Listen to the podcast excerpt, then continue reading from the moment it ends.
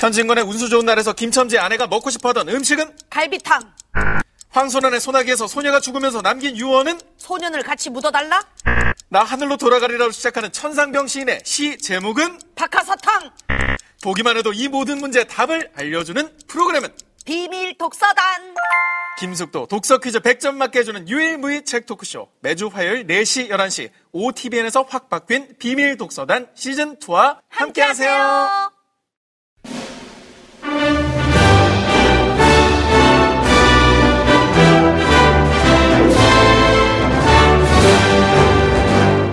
하루 십 분 투자로 당신의 일상이 만점이 됩니다.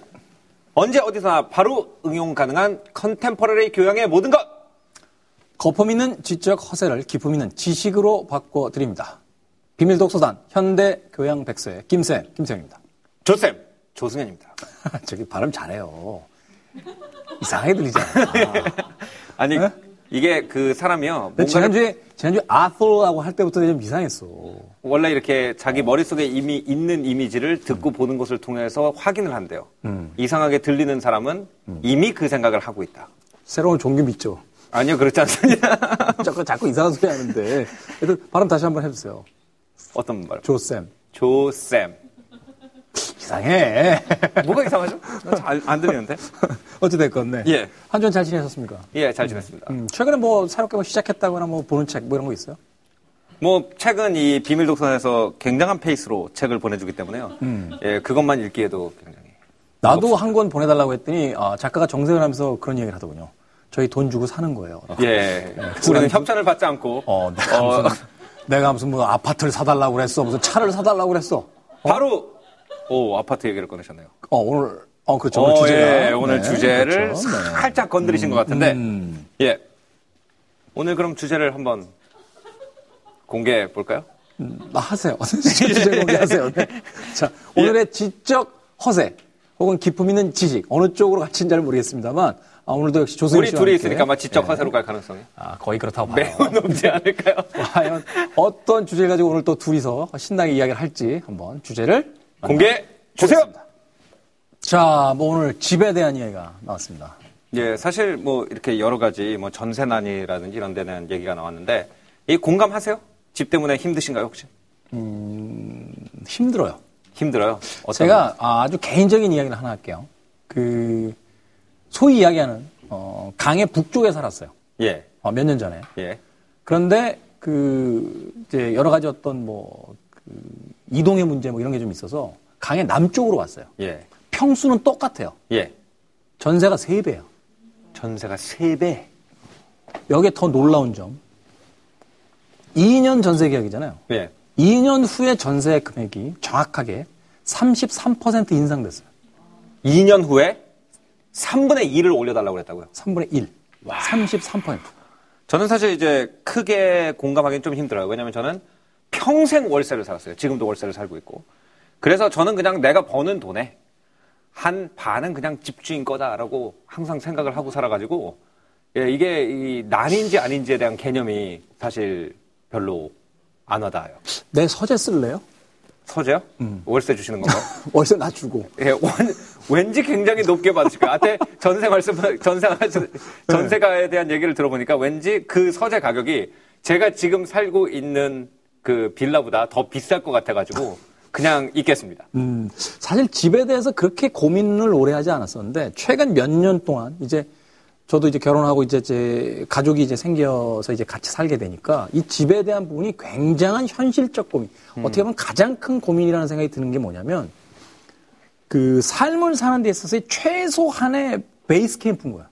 그렇죠. 그러니까 이것이 위치에 따라 달라지고 혹은 뭔가 어떤 트렌드에 따라 달라지고 혹은 어떤 세상의 물가에 따라서 그 아주 급격한 변화들이 생기기 시작하니까 음. 이 년에 한 번씩 돌아오는 이 전세의 어떤 그 이동 자체가 굉장히 공포고 가장 현실적으로 큰 고민이 네. 되는 거예요. 사실 저는 이제 집을 한 번도 소유해 본 적이 없잖아요. 아, 저도 아니면, 없어요. 아니면 이제 전세를 통해 가지고 어떤 거금을 집으로 깔고 앉아 본 적도 없고 그냥 매달 버는 돈에서 어마어마한 퍼센트가 집으로 나간다는 걸 어떤 숙명처럼 받아들이고 살았거든요.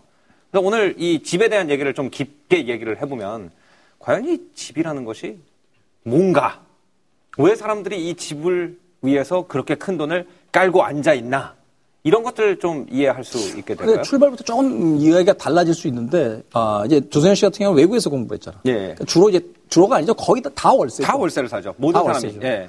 우리나라는 아주, 아주 독특한, 부유한 사람들 외에는. 음, 아주 독특한 전세라는 제도가 있었죠. 예. 저는 이 제도가 마치 전 세계에서 유일한 제도이기 때문에, 어, 이제는 뭐 사라져야 될 제도처럼 이제 이야기들을 하는데, 예. 그리고 그런 어떤 대세론에 그 지금 바람이 불고 있고, 음. 저 굉장히 위험하다고 생각해요. 그런가요? 어, 대한민국이 사실 고도 성장을 하면서 그 힘을 발휘할 수 있었던 건 뭐냐면 안정된 중산층들이 꾸준히 존재했기 때문인데 전세 제도라는 건 말하자면 사회에 처음 출발을 했던 그 젊은 세대들이 안정적으로 재산을 모을 수 있는 아주 좋은 안전 그물이었어요. 음. 쉽게 해서 월세라는 제도에 대해서 아주 단적으로만 설명을 해보면 이런 거예요. 집 주인이 부자겠어요? 집에 월세를 들어온 사람이 부자겠어요? 집 주인이 부자죠. 그죠? 근데 집 주인에게, 부자인 집 주인에게 가난한 집의 세입자가 뭘 주죠? 세를 줘죠. 월세. 꾸준히 돈을 줘요. 누가 더 부자가 될까요? 당연히 집 주인이 계속 더 부자가 돼요. 그렇죠. 전세라는 건 일정 금액을 맡기고 이 금액에 대해서는 세입자는 보장을 받아요. 대신 이 사람은 이 보장이 된 한도 내에서 열심히 일을 해서 자신이 모은 돈으로 새롭게 재산을 만들어가죠. 대신 집주인은 이 돈을 은행이다 혹은 다른 투자처에다 맡겨서 다른 곳에서의 수익을 통해서 자기 부를 불려요. 근데 그런 거는 이제 이해가 되는데 이제 문제는 이런 거예요. 그러니까 이제 저 같은 경우에는 이제 부모님이 너는 외국에서 공부를 했기 때문에 우리는 외국식으로 하자. 음. 너가 사회생활 출발할 때 나는 너를 일절 도와주지 않겠다라고 얘기를 하셨어요. 우리 아버지는 저는 유학 가본 적도 없는데 어, 조승현 씨 아버지하고 친구분일 수 있겠네. 어, 저희 집 가훈이 유산은 없다요. 어, 그래요? 네. 혹시 두 분이 같이 이렇게 산악회를 다니시는 거 아닌가? 그럴 수도 있어요. 네, 서로 이렇게 정부를 겨내가지고 네, 우리 네. 애들한테 아무것도 주지 말자. 음. 그러다 보니까 이제 사실 전세라는 것이 물론 싸죠. 이자율로 계산해보면 싼데 문제는 뭐냐면은 사회생활을 출발하는 사람한테 이억에서 사억이 되는 돈을 갖다가 깔고 앉아야지 일단 입주를 할 수 있다는 개념 자체가 어마어마한 부담인 거예요. 그 돈 어디서 구해요?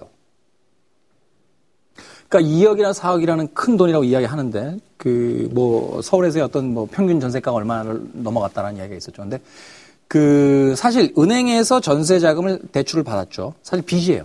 음. 빚임에도 불구하고 월세로 제공해서 돌아오지 않는 돈보다는 그 이자가 훨씬 쌌다는 거예요. 음. 그리고 전세 자금이라는 건 어차피 그 집을 담보로 해서 가지고 있는 금액이기 때문에 음. 사실 특별한 어떤 사고가 나지 않는 이상은 자신이 그 이자만, 말하자면 월세보다 훨씬 작은 형태의 이자만을 꼬박꼬박 지급을 했다라면 나중에 그 집의 전세를 빼서 충분히 갚을 수 있는 돈이라는 거죠. 음. 그러니까 리턴이 가능한 돈인 거예요. 음. 그러니까 사실 위험보다는 그렇게 크게 없다고 생각을 했던 것이고 또 하나 저는 이 전세와 월세 제도에 대해서 이런 이야기를 하게 되는 게 뭐냐면 우리나라처럼 노동시장에서 어떤 말하자면 이제 그 좀 불안정한 시대가 다 찾아오게 된다면 이 월세는 재앙이라는 거예요. 그렇죠. 왜냐하면 음. 미국 영화라든지 유럽 영화를 봤을 때 등장하는 씬들이 있어요. 그게 뭐냐면 주인공이라든지 주변 인물이 직장을 잃어요. 해고되죠. 그렇죠. 음. 그러면 어떤 일이 벌어져요? 불과 한두 달 사이에 집에서 나와야 돼요. 그렇죠. 사람들이 집에서 막 가구를 날라서 나가는 그런 장면이 장면들이 많이 나오죠. 나오죠. 해고와 동시에 자기가 살던 집에서 쫓겨나요. 월세를 낼 수 없으니까. 그런데 음. 한국의 전세제도라는 건 이 년 정도는 보장해줬어요. 일정한 목돈이 들어가 있으면. 그럼 어떤 일이 벌어져요? 직장에서 해고가 돼도 당장 집에서 쫓겨날 위험은 없어요. 음. 그러니까 최소한의 삶의 스트레스를 받지 않는 속에서 다음 이직이라든지 다음 직업을 구할 수 있었다는 거죠. 음. 어떤 얘기인지 알겠습니다. 음. 그렇기 때문에 저는 사실 뭐 여기에 대해서는 저희가 부동산 전문가가 아니기 때문에 뭐 끝까지 얘기할 수는 없겠습니다만 최근에 와서 마치 전세는 우리나라에서만 있었던 이상한 제도고 그렇기 때문에 당연히 대세적인 분위기에서 월세 쪽으로 전환해야 된다. 근데 그것보다는 사실 이제 목돈을 가진 젊은 층이 워낙 없어지다 보니까 자연스럽게 수요가 없어져가지고 없어지는 방식이 아닐까 저는 그렇게 생각이 되거든요. 이건 더 큰 문제라는 거죠. 왜냐하면 목돈이 없기 때문에 수요가 없는 게 아니에요. 전세가 안정적인 직업이 있으면 월세와 전세 중에 무엇을 택하겠어요? 전세를 택하죠. 은행에서 융자를 받을 수 있다니까요. 그런데 이것이 사라져버린 채 월세 쪽으로 가버린다는 건 쉽게 해서 지금 가난한 친구들이 앞으로 십 년 후에도 계속 가난할 거라는 일종의 아주 불길한 예언 같은 느낌이 음... 드는 거예요. 어. 그래서 저는 사실 오늘의 집이라는 주제를 출발하기 이전에 전세와 월세에 대한 부분은 다시 한번 고민해 봐야 된다. 예. 이건 사회적인 어떤 그 안전망을 만들어주는 음. 형태로서 어, 나아가야 된다라는 음. 이야기예요. 사실 우리나라처럼 뛰어난 의료보험이 없잖아요. 그런데 음. 우리나라가 전 세계에서 가장 뛰어난 의료보험을 가지고 있다고 해서 이건 이상해. 예. 국제적인 기준은 이게 아니야 라고 이야기하지 않습니다. 그렇죠. 그런 의미에서 본다면 전세에 대한 부분을 다시 한번 생각해 볼 필요가 있다는 거예요. 그러니까 우리가 오늘 사실 얘기할 것도 관련이 있는 주제긴 해요. 그러니까 음. 살라고 하는 집이 아니라 사는 집. 사는 집이 아니라 사는 집이라는 주제죠. 그러니까 우리가 그 안에서 살기 위한 집이 아니라 돈을 주고 사고 팔기 위한 집으로 우리의 집에 대한 개념이 자꾸 바뀌고 있다. 이게 오늘 주제예요. 그래서 어떻게 이렇게 됐나? 집이라는 게 인문학적으로 볼 때 어떤 사람들한테 의미가 있었나? 이런 것들 이제 한번 쭉 이제 교양 차원에서 한번 훑어보자. 이제 이런 자리거든요. 자, 한 권 툭 던지시죠. 네. 저는 일단 옥스포드 대사전 스물여섯 권을 던지겠습니다. 뭐요? 옥스포드 대사전 스물여섯 권. 옥스포드 대사전인데 왜 느낌은 무협지를 던지는 듯한 느낌이 나지? 이 옥스포드 대사전 안에 보면은 이제 여러 단어의 유래라든지 어원이 나와 있죠. 근데 그 안에서 우리가 많은 것을 이제 깨달을 수가 있어요. 그래서 저는 그 사전을 가끔씩 읽는 걸 굉장히 좋아해요. 음. 그러니까 이제 그 서양 사람들은 집을 하우스라고 부르잖아요. 그렇죠. 이 하우스라는 단어에 깊은 깊은 깊은 어원을 파보면 숨다라는 뜻인 하이드라는 단어와 깊은 관련이 있대요. 숨다. 숨다.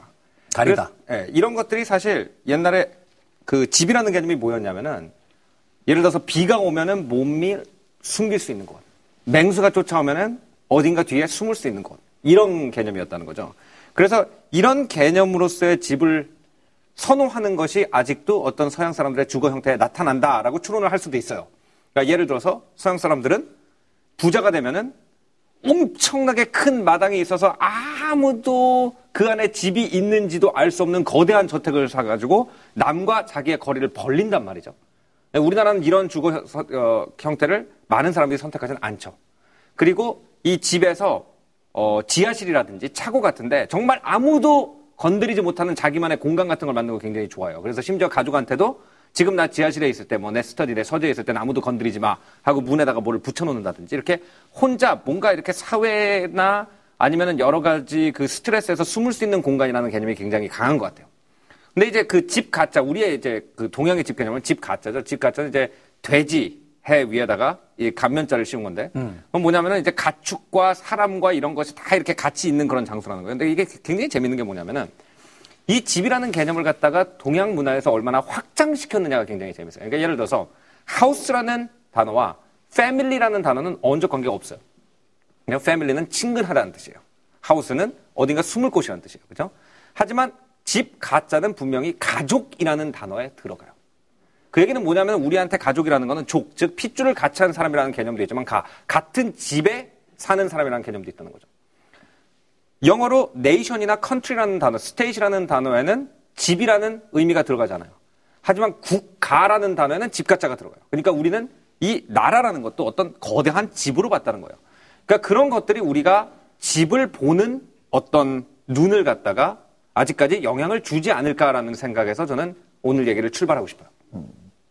그거 한 권이 스물여섯 권 동안 써여져 있는 거예요? 그 스물여섯 권에서 하우스라는 것을 찾아보면은 이제 그 안에 이것이 하이드와 어원적 관련이 있다는 얘기가 나온다는 거예요. 한 줄. 음. 일단 스물여섯 권 던지고 무거우니까. 음. 근데 지금 조승현 씨의 얘기는 굉장히 흥미진진한 부분이 있는 게 뭐냐면 소위 하우스가 하이드, 네. 가리다, 숨다라는 어원에서 출발이 됐다라고 네. 한다면 서양인들에게 집이라는 건 나만의 공간인 거예요. 그렇죠. 그러니까 그 서양식 어떤 언어 표현에 있어서 이런 게 있죠. My wife, 그렇죠. my house. 그렇죠. 나의. 그렇죠. 근데 우리는 가장 이상한 그 이 화법 중에 하나가 우리 와이프야. 그렇죠. 우리 아내야. 음. 라고 이야기하는 거예요. 예. 근데 바로 그 가족, 집가짜가 바, 바로 말하자면 이제 같이 있는 것. 물론 식구라는 거, 밥을 같이 먹는 사람이라는 뜻도 있고 가족이라는 그 개념, 국가라는 개념 자체가 같이 있다라는, 공동의 개념체가 있다라는 거죠. 그러니까 이것은 사실 서양과 그 동양의 어떤 출발점 자체가 이 집이라는 개념 속에서 달라진다. 그렇죠. 그런 것이 예를 들어서 뭐 강 북쪽에서 강 남쪽으로 가시니까 이제 예를 들어서 전세가 세 배로 올랐다고 그러셨잖아요. 그러니까 그런 개념도 있지 않을까. 그러니까 가족, 한 가, 집에 사는 사람이 한 종족이다라는 개념이 있다면 부유한 사람들이 많이 사는, 부유한 종족들이 많이 사는데 나도 그 가에 끼고 싶다. 약간 이런 식으로 사고가 발달할 수 있지도 않을까라는 생각도 들어요. 그러니까 예를 들어서 어떤 유명한 스포츠 스타가 산다든지 아니면 유명한 연예인이 사는 아파트 단지가 왜 그렇게 선망의 대상이 되나. 집 가, 자체의 가치로만 보면은 유명한 연예인이 사는 아파트나 다른 아파트나 똑같은 집이란 말이죠. 근데 이것이 사람의 선망의 대상이 되고 그런 사람들이 산다고 소문이 나면은 예를 들어서 뭐 분양이 완판이 된다든지 이런 것들과 관련이 있지 않을까라고 추론을 해볼 수 있지, 있다고 생각을 합니다. 그러고 보니까 전셋집으로 부동산 갔더니 그 이 아파트에 누구 사시고요, 누구 사시고요를 그렇죠. 그렇게 이야기하더라고요. 네. 네, 저는 누구인지 몰랐어요. 네. 왜냐면 저는 그 프로야구를 잘 안 보는데 프로야구 선수들이 아, 그렇게 많이 나요. 어. 그래서 어, 사실 뭐 그 얘기를 듣고 혹하진 않았습니다. 네. 그래서 어, 사실 알고 보면 이제 서양에서 가장 좋은 집이란 건 뭐냐면은 고립을 보장해 주는 집이거든요. 그래서 예를 들어서 뉴욕에 사는 사람들은 펜트하우스를 좋아하죠. 꼭대기층. 왜 꼭대기층이냐? 그 꼭대기까지 올라가면 가장 높은 건물의 꼭대기까지 올라가면은 그 층에서 옆에 공간을 쓰는 사람이 하나도 없어요. 음. 나는 상대편을 내려볼 수 있지만 상대편의 눈에서 나는 완벽하게 하이드돼 있는 거죠. 그러니까 그런 좋은 집의 개념 자체가 출발점이 어디, 어디서부터냐에 따라서 달라지지 않을까라는 생각이 드는 거예요. 재미있는 게 바로 그 부분이에요. 그 최근에 도시는 무엇으로 사는가라는 책 한 권 제가 툭 던집니다. 네, 스물여섯 권을 던졌는데 한 권으로 받으죠. 원래 고수들은 그렇게 초식을 함부로 쓰지 않아요. 아, 그런가요? 저는 됩니다. 아직 초보여서 네. 젊은. 아, 이렇게 말, 이렇게, 이렇게 동작이 많다라고 해서 고수의 재능은 아니에요. 그렇죠. 옆문을 네. 보면 이렇게 한두, 이렇게. 아, 예. 이렇게 들어가죠. 네. 하나 툭 던져드립니다. 네. 오, 아, 깊이 들어가죠. 유현준 씨가 쓴 아주 재미있는 책이에요. 도시는 무엇으로 사는가. 음. 이 도시의 발달이 어떻게 사람들을 변화시켰는가. 그러니까 쉽게 해서 이 책의 어떤 그 출발점이 참 재미있는 게 뭐냐면 한 대형 서점에 가면 이런 문구 있죠. 사람이 책을 만들고 책이 사람을 만든다. 그렇죠. 그것을 똑같이 인용해요. 아, 사람이 도시를 만들고 도시가 또한 사람을 만든다. 앞서 이제 펜트하우스에 대한 이야기를 했는데 이건 시선의 최상위층이라는 거예요. 그렇죠. 아파트에서 봤을 때 어, 아마도 아파트 단지 내에 사시는 분들은 이걸 다 아셨을 것 같은데 네, 우리 저희 집이 십삼 층이에요. 네. 근데 십삼 층에서 건너편 아파트를 보면 같은 높이 십삼 층과 십이 층, 십일 층들은 내려다 보여요. 음. 말하자면 우월한 선점의 시각을 가질 수 있어요. 그렇죠. 근데 그 위의 층들을 보게 되면 잘 보이지 않습니다. 그렇죠. 그러니까 사실 높은 왕좌에 앉았던 왕과 똑같은 어떤 심리적인 기제가 그 바로 이 고층 아파트에 숨어 있다고 하는데 펜트하우스가 가지고 있는 것에 대한 어떤 권력에 대한 부분을 설명하는 게 바로 음. 이 책에서 가장 높은 층에 있다는 것은 다른 사람들에겐 감시당하지 않고 내가 다른 사람들을 감시할 수 있는 위치에 있다는 거예요. 음. 이게 아주 재밌어요. 그 천구백칠십오 년도에 미셸 푸코가 썼던 감시와 처벌이라는 책. 예. 두 번째로 툭 던집니다. 예. 판옵티콘 얘기하시려고 그러죠? 판옵티콘. 아. 바로 그 얘기죠. 사실 그 제레미 벤덤이 만들었던 것이 감옥이잖아요. 그렇죠. 이 공리주의, 공리주의를 외쳤던 철학자임에도 불구하고 아주 기묘한, 기묘한 형태의 그 감옥을 만드는데 예, 그 팔각형으로 이렇게 돼 있고. 예. 그 중앙에 감시를 하는 이제 망루 같은 것들이 올라와 있고 음. 그것을 중심으로 해서 죄수실이 이제 죄수들의 방이 배치가 되죠. 근데 재미있는 것은 이 공간 내에서 이 중앙의 감시자의 시선이 모든 것을 다 통제할 수 있게 되는 순간 권력을 갖는다. 음. 그래서 재미있는 것은 이 감시탑에 불이 꺼져서 안에 사람이 있는지 없는지를 모르게 되더라도 이 감시를 당하는 사람 입장에선 그 감시탑이 있다는 것만으로도 그 자기 스스로의 어떤 행동을 통제하게 된다는 거예요. 음. 바로 여기서 펜트하우스의 이제 역사가 나오기 시작한다라고 음. 이야기하는 부분인데 그런 면에서 봤을 때 점점 고층으로 간다는 거. 사실 그것이 과연 현대사회에서 어떤 평등을 지향하는 사회에서 그 말하자면 어 시대가 가진 어떤 시대정신과는 역행하는 어떤 건축물 같다는 생각이 드는 거죠. 예. 사실 그 아, 과거에 나왔던 영화 중에 타워링이라는 영화가 있는데 어, 대형거 화재 사건을 뭐 모델로 했다라고 해서 굉장히 화제가 됐습니다. 고층 빌딩에 이제 불이 나고 그 불을 진압하는 소방관과 건축가의 이야기인데 음. 그 스티브 맥킨이 주연을 맡았던 소방관이 그 불이 난 고층 빌딩에 아, 예, 기억납니다. 엘리베이터를 타고 예. 올라오면서 그런 이야기를 해요. 현대 소방기술로는 불과 몇 층 정도밖에 진화할 수 없는데 인간의 욕망은 끝없이 위로만 올라간다. 음. 사실 그런 이야기들을 들었을 때 고층 아파트라는 것은 우리가 근대에 들어와서 외쳤던 평등과 혹은 어떤 여러 사람들과의 어떤 그 공평한 어떤 삶의 어떤 조건이라는 것을 이야기할 때 가장 반근대적인 건축물 중에 하나로서 어쩌면 고층 건물과 아파트를 꼽을 수 있겠다. 그렇죠. 실제로 그 토마스 제퍼슨이 이제 토나, 토마스 제퍼, 그 미국이 이제 나라로서 성립되는 시대에 토마스 제퍼슨이 그 수도를 뉴욕시에 둘 것인가? 아니면 약간 말을 덮는 거 보니까 이제 압도를 당한 듯한 느낌이 있는데. 예, 조금 압도를 지금 당했어요. 책 두 권에. 예, 책 두 권이 날아오니까. 예, 그래서 어쨌든 어, 미국이 이제 나라로서 처음 이제 우리가 어떤 나라여야 되냐에 대해서 한참 이제 여러 가지 토론을 하던 시대에 토마스 제퍼슨과 이제 아담스라는 사람이 붙게 되죠. 그러니까 음. 아담스라는 사람은 이제 상업을 통해서 자란 사람이기 때문에 우리는 수도를 무조건 미국 최고의 상업 도시인 뉴욕에다 둬야 된다. 음. 근데 토마스 제퍼슨이 그때 그 비슷한 얘기를 해요.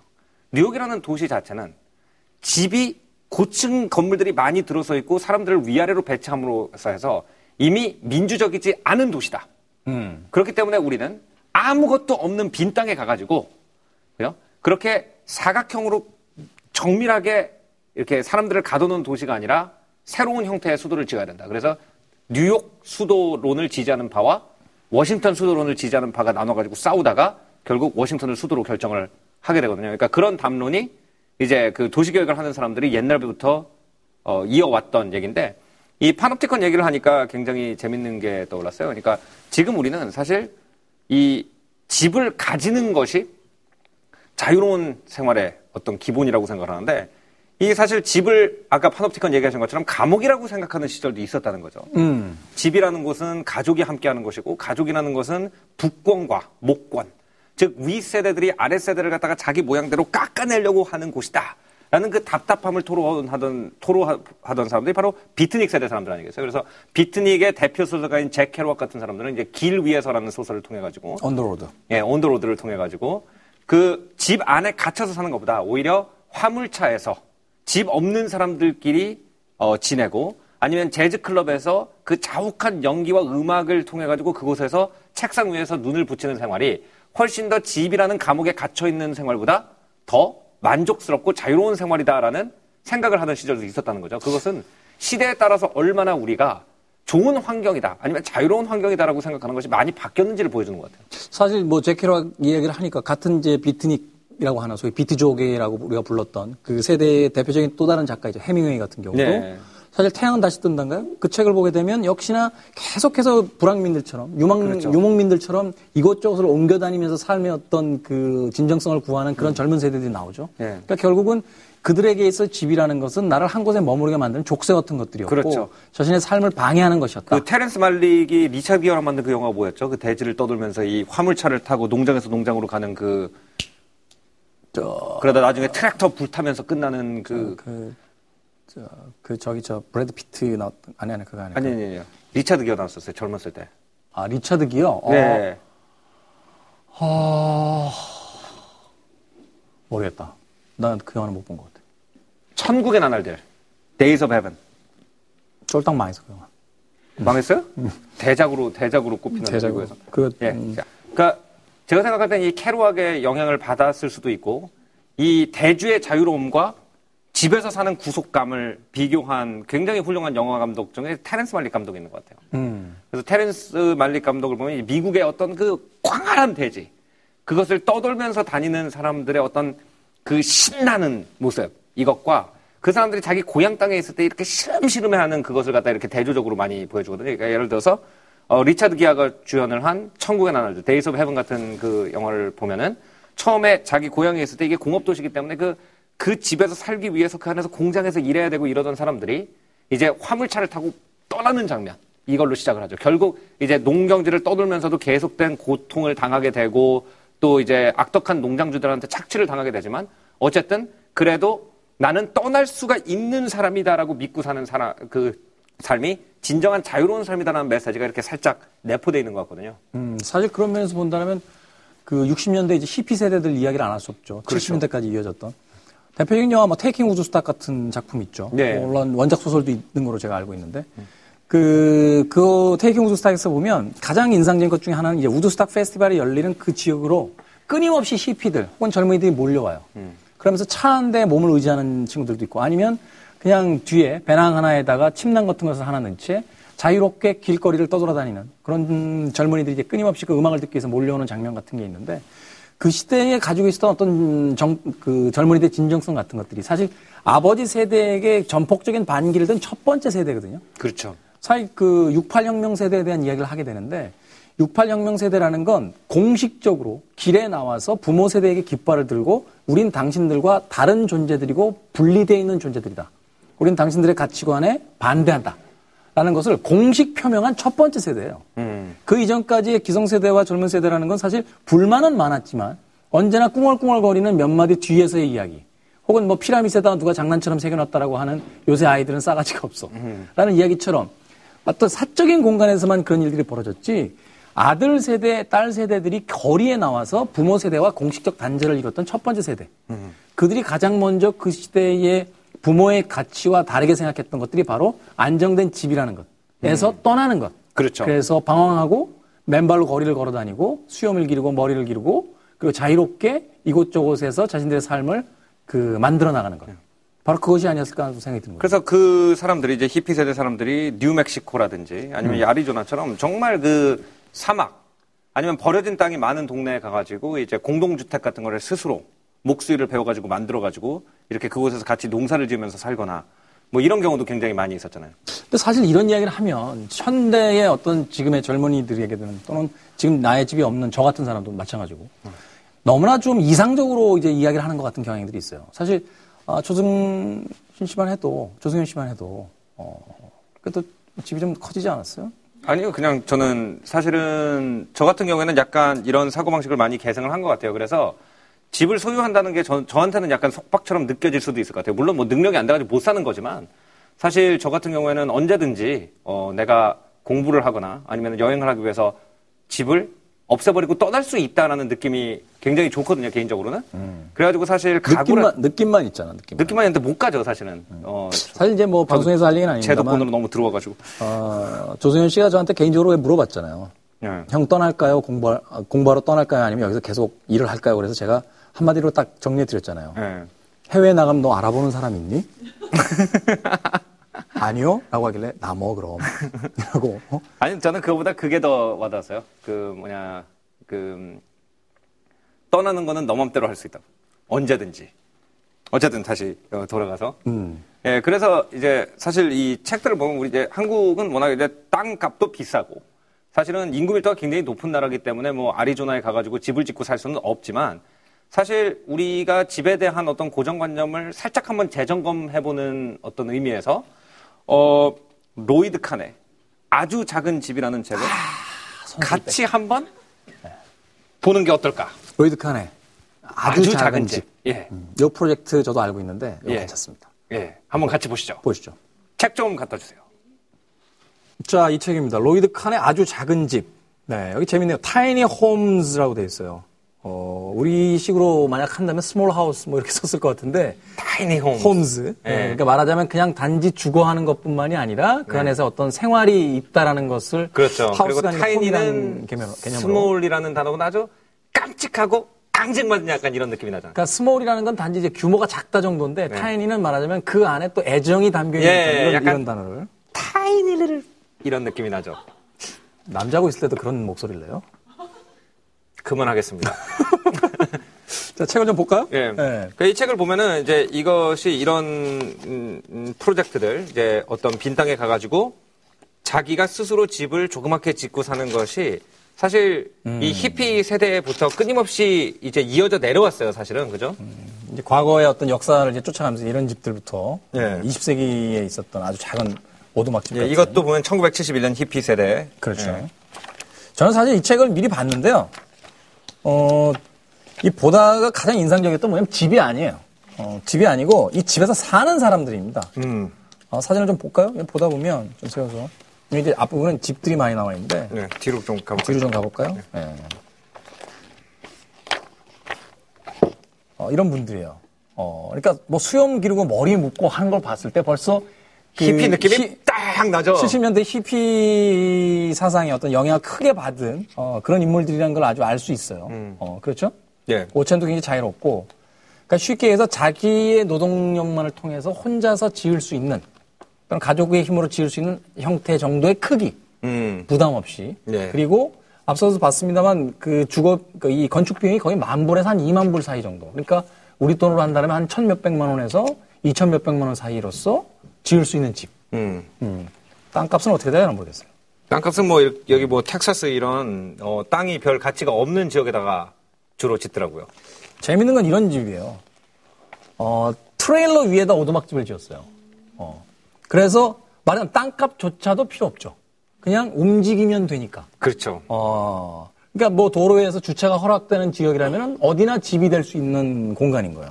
공업 폐기물을 응용한 경우도 있고요. 음. 여러 가지인데 사실 이제 이 책에서 한 가지 포인트를 뽑자면은 저는 이 문화 자생력이라는 포인트를 음. 뽑고 싶어요. 그러니까 왜 우리가 이렇게 어, 집 우리가 원하는 집을 얻는 데 있어서 시장에 매달리게 됐는지에 대한 이야기를 할 때 저는 문화 자생력이라는 코드를 꼭 생각을 해야 된다고 생각해요. 어려운 얘기면 안 들을 거예요. 네. 음. 그렇게 어려운 얘기는 아니에요. 한마디로 뭐냐면은 이 사람들이 이런 집을 갖다가 이런 예쁜 집을 스스로 만들어 살 수 있는 이유는 한마디로 자생적으로 집을 만들 줄 아는 문화적 노하우가 있기 때문이라는 거죠. 문화적 노하우는 뭐예요? 예쁘게 꾸밀 줄 안다는 거죠. 그러니까 그냥 목술만 할 줄 알아가지고 그냥 얼기설기 지어가지고 사는 것이 아니라 이 집을 자기한테 딱 맞게 데코레이션을 하고 자기 삶에 맞게 꾸밀 줄 아는 어떤 디자인 능력이라든지 철학을 기본적으로 가지고 있기 때문에 이렇게 예쁜 집을 스스로 만들 수가 있다는 거예요. 그러니까 음. 기본적으로 이제 문화 자생력이란 건 뭐냐면은 옛날에 우리 이제 선조들, 이제 공업사회 전의 사람들은 거의 대부분 자급자족을 했죠. 그 자급자족을 하면서 문화를 통해서, 즉, 대대로 계승되는 노하우를 통해서 기본적으로 툇마루를 놓는 법이라든지 아니면 뭐 이렇게 온도를 까는 방법이라든지 이런 거를 동네 사람들이 공유하면서 알고 있었다는 거죠. 음. 처음으로 공업사회가 되면 없어지는 게 뭐냐면 이 문화 자생력이 없어지죠. 왜냐하면 시장에서 그 욕구를 좀 더 쉽게 충족이 되니까.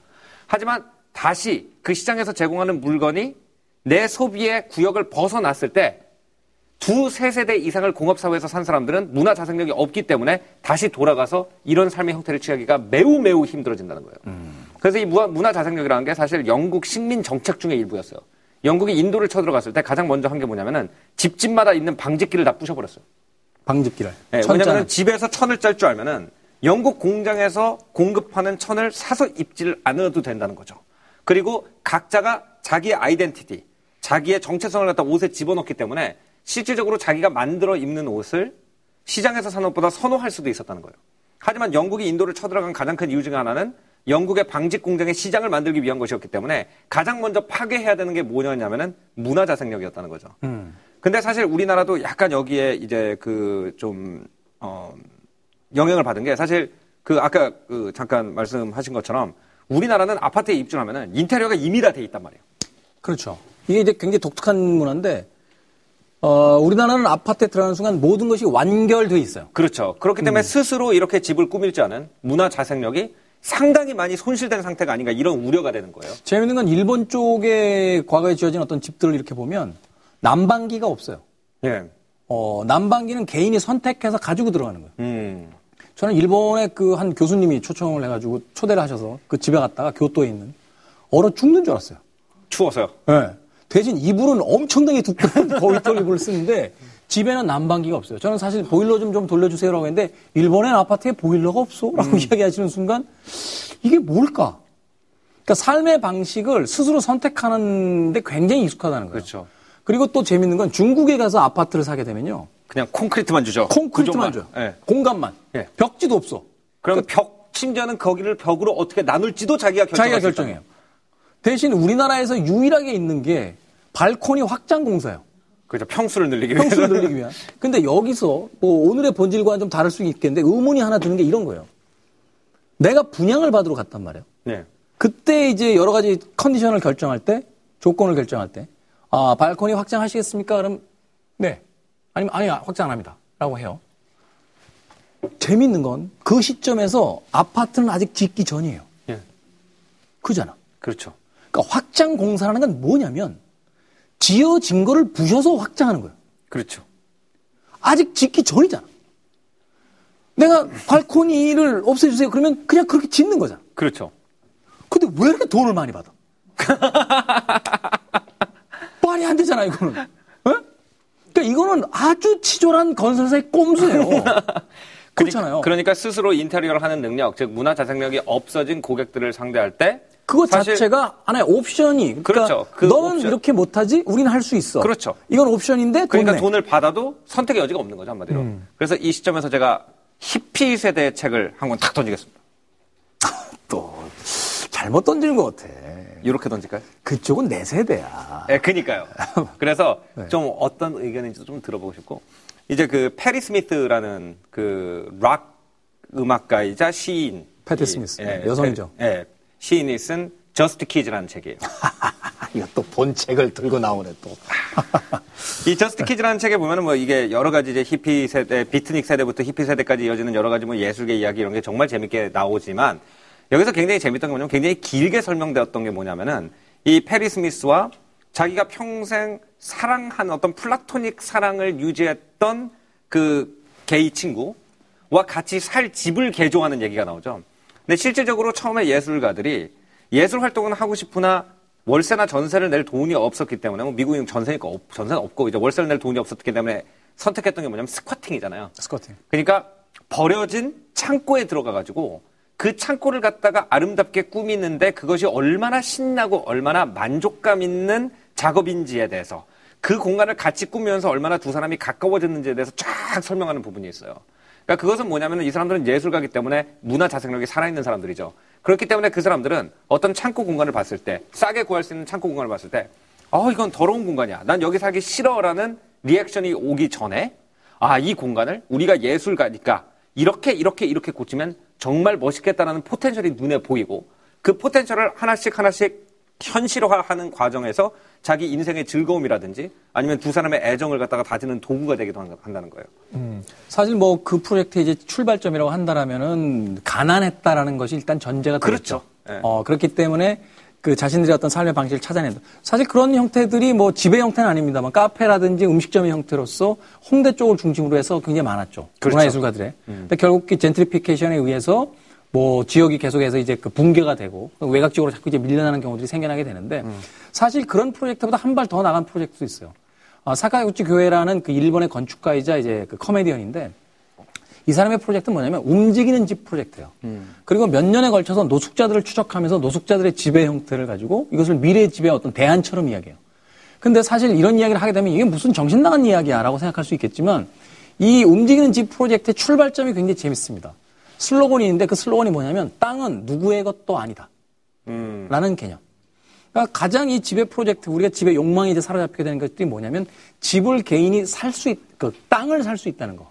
개인이 사유화하고 있다는 것에 대해서 이제 반기를 드는 운동 같은 것들인데 사실 이 사가규주 교회의 그 움직이는 집 프로젝트는 그 처음에는 그 어떤 당혹스러운 그 발상 자체에 어, 뭐 이런 프로젝트가 과연 가능할까라는 출발점에 들어갔지만 사실 조금씩 그 인터뷰 내용이라든지 그의 어떤 주장들을 그 읽어나다 보면 충분히 가능할 수도 있겠다는 어떤 약간의 호감으로 이제 바뀌게 되는 경우들이 생기거든요. 음. 아마도 이제 그 작은 집의 형태에서 조금 더 나간 형태가 바로 그런 형태가 되지 않을까 하는 생각이 들고 음. 사실 앞서서 이제 자기 스스로 만드는 집에 대한 이야기를 했는데 현대인들이 가장 그 과거에 있었던 어 인류에 비해서 불행해지기 시작하는 이유 중에 하나가 뭐냐면 스스로 만들 수 있는 것들이 점점 사라진다는 거예요. 그렇죠. 그러니까 인간의 어떤 행위의 기쁨 중에서 가장 즐거운 것들이 뭐냐면 무엇인가를 스스로 만든다는 거. 아이들에게 가장 행복한 경험을 주는 것이 바로 그 블록으로 만드는 스스로의 어떤 창조물들을 만드는 음. 과정 속에서 두뇌도 개발이 되고 창의력이 생기고 어떤 그 삶의 어떤 그 기쁨들을 이제 만족하는 그런 것들이 생겨야 되는데 일단 현대인들 요리 못해요. 음, 그렇죠. 밖에서 아, 매일 먹으니까. 그렇죠. 거의. 집에서 요리를 만들던 시장에서 이제 식당이 늘고 식품업체들이 커지면서 어떤 형태가 생겨? 김치부터 시작해서 모든 것들을 가공식품으로 제공하기 시작해요. 그래서 요리를 하지 못하는 세대가 점점 늘어나요. 그리고 그 다음에 뭐요? 예전엔 가구부터 시작해서 집안의 어떤 자잘한 소품들을 직접 만들었어요. 쉽게 해서 최근에는 전구를 하나 갈아 끼려고 해도 도대체 구조를 알 수 없는 형태로 전구 등들이 나와요. 음. 말하자면 예전처럼 아주 단순한 형태가 아니라 그러니까 그러다 보니 자기 집에 전구를 갈아 끼지 못하는 사람들도 늘기 시작하고 앞서 얘기한 집의 프로젝트도 마찬가지일 텐데 사실 이 집을 스스로의 집을 짓는다는 개념 자체는 가장 큰 그 메시지를 주는 게 뭐냐면 아무것도 자신의 의식주 세계 중에 아무것도 스스로 할 수 없는 세대들이 등장하고 있다는 거. 음. 그렇죠? 자신의 옷을 자신이 스스로 만들 수 없고 자신의 먹거리를 자신이 스스로 만들 수 없고 자신이 주거하는 공간을 스스로 만들 수 없는 세대의 등장. 사실은 이 간디가 이 물레를 돌리는 모습이 우리가 굉장히 인상적으로 보잖아요. 음. 근데 이 간디가 물레를 돌리는 그 의미가 아까 말씀하신 그 취지였다고요. 그러니까 의식주를 스스로 해결할 수 있는 사람만 진정한 자유로운 삶을 살 수가 있다는 의미가 담겨있다고 하더라고요. 음. 자, 그러면 오늘 집이 주제니까 아파트로 돌아가 봅시다. 아무래도 대한민국 사회에서 가장 큰 이제 여러 가지 이야기를 해야 될 때 등장하는 게 아파트인데. 그렇죠. 지금 빌라에 산다고 그랬어요? 예, 그렇습니다. 빌라를 선택한 이유가 있습니까? 빌라를 선택한 이유는 이런 거예요. 그러니까 저 같은 경우에는 일단 건물이 한 사 층을 넘잖아요. 뭔가 불안해요. 제가 이제 강원도에서 자랐기 때문에 기본적으로 이 땅과 좀 가까워야 음. 되는데 이 고층 아파트는 이 사람 위에 사람 살고 사람 아래 사람 살고 음. 어, 땅과 굉장히 멀고 음. 예, 꼭 뭐 어디 갔다 갔다 하려면은 많은 계단을 오르락 내리락 해야 되고 음. 또 아파트 단지에서 그러니까 빌라에 살면은 빌라에서 딱 나가가지고 코너만 돌면 거기 편의점도 있고 음식점도 있고 카페도 있고 다 있는데 아파트는 아파트 단지에서 나가야 된단 말이죠. 그럼 그 나가는데 또 십 분이 걸려요. 그냥 빌라에 아, 예쁘고 혼자 사는 여자분들이 많기 때문 아닙니까? 어, 그런 여성분은 아직까지 제 빌라에서는 어, 만나보지 못했습니다. 음. 네. 그래서 그런 여러 가지 편의성을 생각을 할 때 저는 이제 아파트라는 어떤 거주 형태에 대해서 개인적으로는 매력을 많이 못 느끼겠어요. 음. 사실 이제 아파트의 편의성이라고 한다면 치안에 대한 문제를 제일 많이 해요. 음. 음, 단지 내에서 어떤 그 모여 살고 그 안에서 어, 뭐 경비실이라든지 어떤 일종의 그 외부인들이 들어왔을 때 이제 걸러지는 형태의 사실 뭐 우스갯소리 중에 이런 게 있죠. 그 강남의 뭐 그 가장 비싸다고 하는 어떤 팰리스라고 불리는 그 건물에는 짜장면을 못 시킨대요. 배달원이 못 들어와서. 어, 검문소 통과하다가 말하자면 경비원들 통과하고 층 통과하다 짜장면이 다 불어버렸어요. 물론 이제 웃자고 하는 소리지만 예. 앞서 이야기했던 펜트하우스 같은 곳이 바로 권력의 최상위층 혹은 그 가장 그 강력한 힘을 가질 수 있는 이유 중에 하나가 뭐냐면 그것까지 도달하는데 수많은 관문들이 있기 때문이라는 거죠. 음. 앞서서 거론했던 그 도시는 무엇으로 사는가에서 또다시 그런 이야기들이 나왔던 게 중국의 황제가 가지고 있었던 궁이죠. 예. 어, 이것도 뭐 왕의 집이라고 봐야겠죠. 자금성 같은 경우가 바로 그런 대표적인 예이다. 왜냐면 이제 중국이 그 광대한 스케일도 있지만 왜 이렇게 크고 각종 문을 드나들면서 그 통과해야지만 왕을 만날 수 있게 음. 만들었을까? 음. 그 사람을 만나기가 힘들고 통과하는 문이 많아질수록 그 사람이 더 대단해진 대단한 사람처럼 느껴진다는 거예요. 음. 그래서 사실 그 자금성에 들어가게 되면 이제 뇌같이 이제 조성되어 있는 것을 다리로 이렇게 건너가는 형태가 하나 나오게 되는데 네.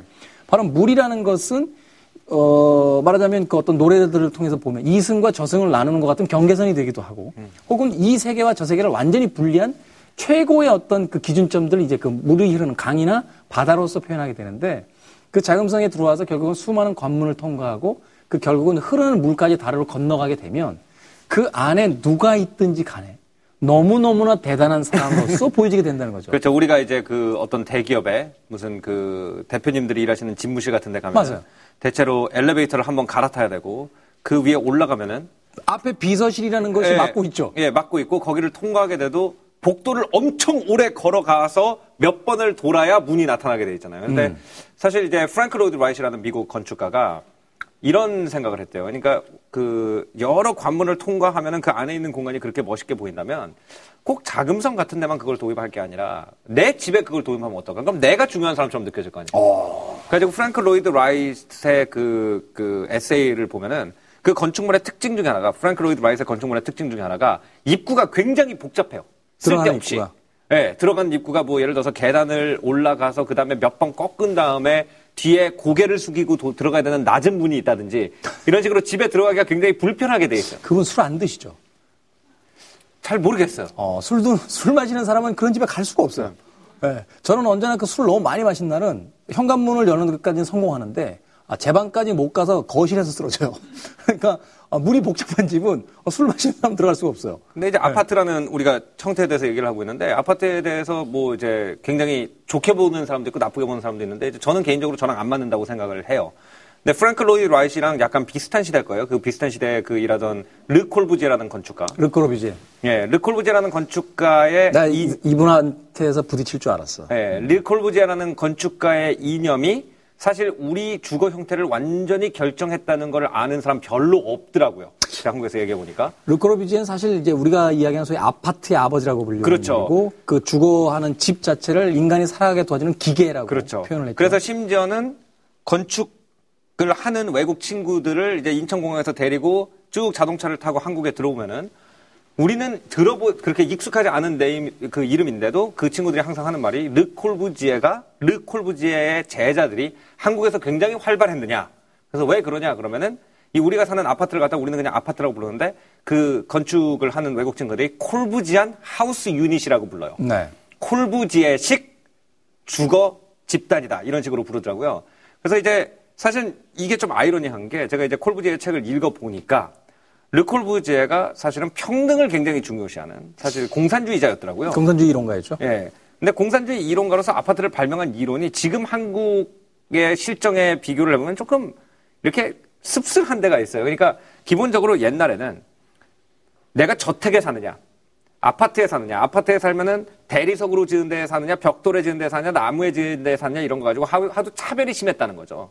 그래가지고 이 건물이 자꾸 계급의 상징이 되니까 차별이 심해지니까 아까 말씀하신 것처럼 이것을 갖다가 아주 인간이 사는데 기본적인 기능을 최적화하고 그렇게 사람을 갖다가 누가 잘났다는 기능을 없애자 해서 만든 게 아파트래요. 그래서 마시나 아비테, 생활을 위한 기계, 그래서 빛 잘 들어오고 물 잘 나오고 그 다음에 하수시설 잘 돼 있고 이런 데 초점을 맞추고 모든 사람이 똑같이 아파트 한 칸씩 들어가서 살면은 최소한 집을 가지고 계급을 차별하는 일이 없어질 것이라는 게 그 사람 이론이었다는 거죠. 근데 인간의 본성이라는 것이 참 얼마나 악착 같은지, 차별을 만들어내고 싶은 계급 본능이 얼마나 악착 같은지, 그렇게 집 모양을 다 똑같이 만들어놨더니 이 평수를 가지고 차별을 한다는 거예요. 음. 그러니까 르 코르뷔지의 생각이,가 그걸 알았다면은 어떻게 생각할까 참 궁금해요. 그러니까 자기는 차별을 없애기 위해서 만든 어떤 아파트인데가 한국에서는 차별의 도구로 이용이 되고 있고, 사실 어떤 면에서는 옛날에는 궁전의 삼십 평과 네.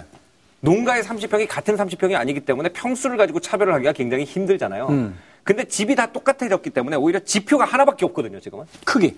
크기. 그러니까 하나의 기준으로 모든 것이 통합이 됐기 때문에 오히려 차별하기가 더 쉬워져서 요즘 그런 안타까운 얘기 자주 들리잖아요. 예를 들어서 학교에서 아이들이 놀면은 아, 쟤는 몇 층에 사는 애인데 그 층은 몇 평 이하의 아파트밖에 없으니까 얘랑 놀지 마.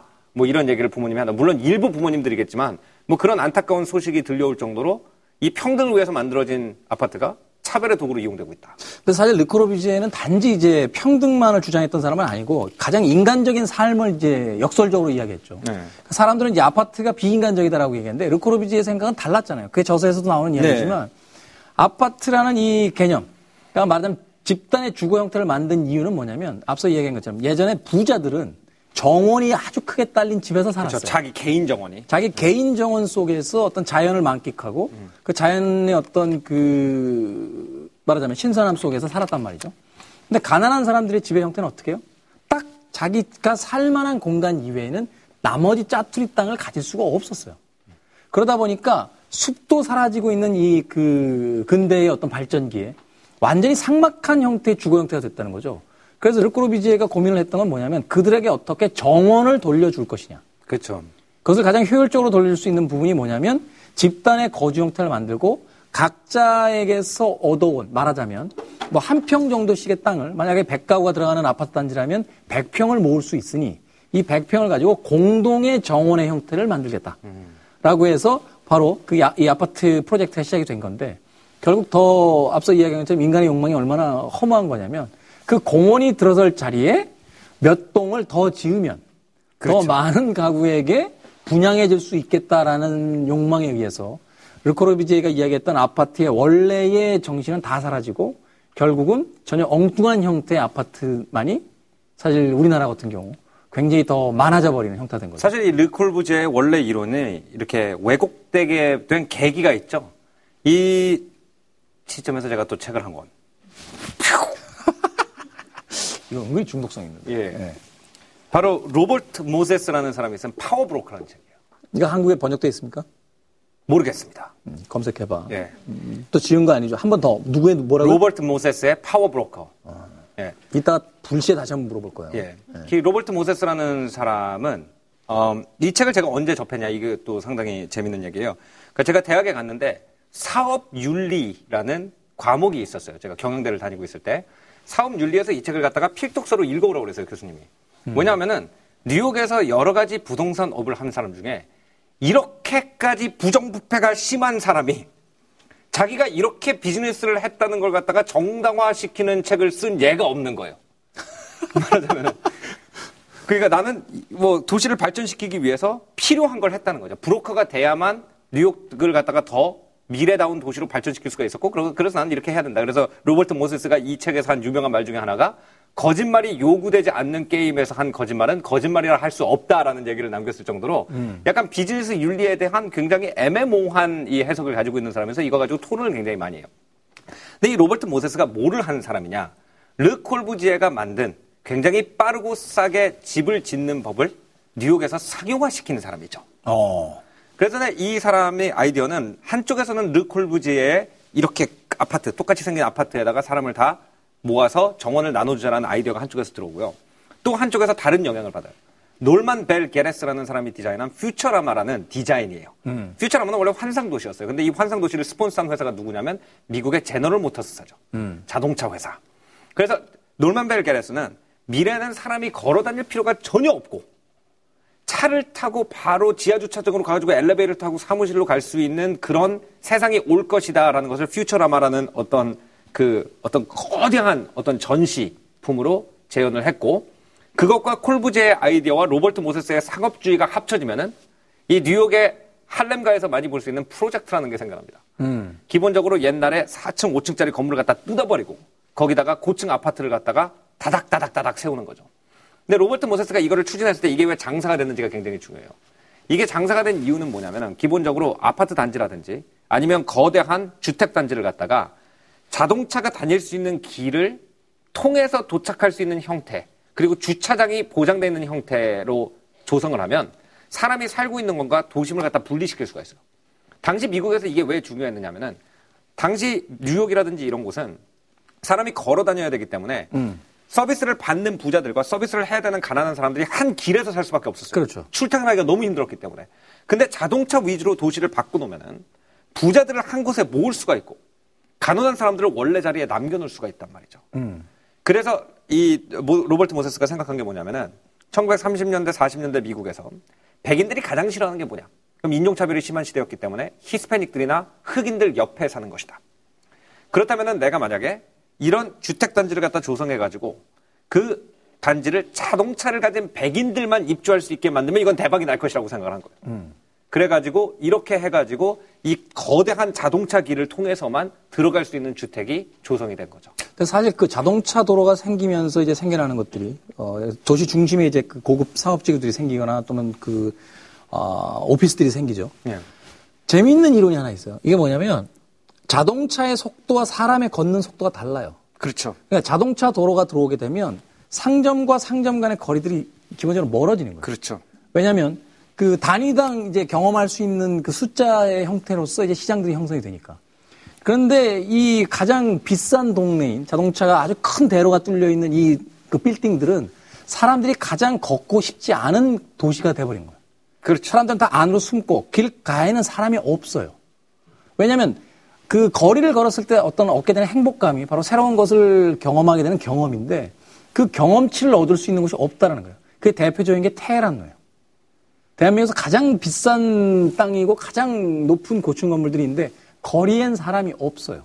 그것이 사실은 놀만 벨 게레스가 퓨처라마라는 걸 디자인했을 때 노렸던 거죠, 사실은. 왜냐면은 자동차 회사의 스폰서를 받아가지고 미래 도시를 계획하는 사람 입장에서는 걷기가 좋은 도시는 비즈니스에 도움이 안 되죠. 자동차를 타야만 즐길 수 있는 도시가 사실 자동차 회사가 생각하는 완벽한 도시인 거죠. 음.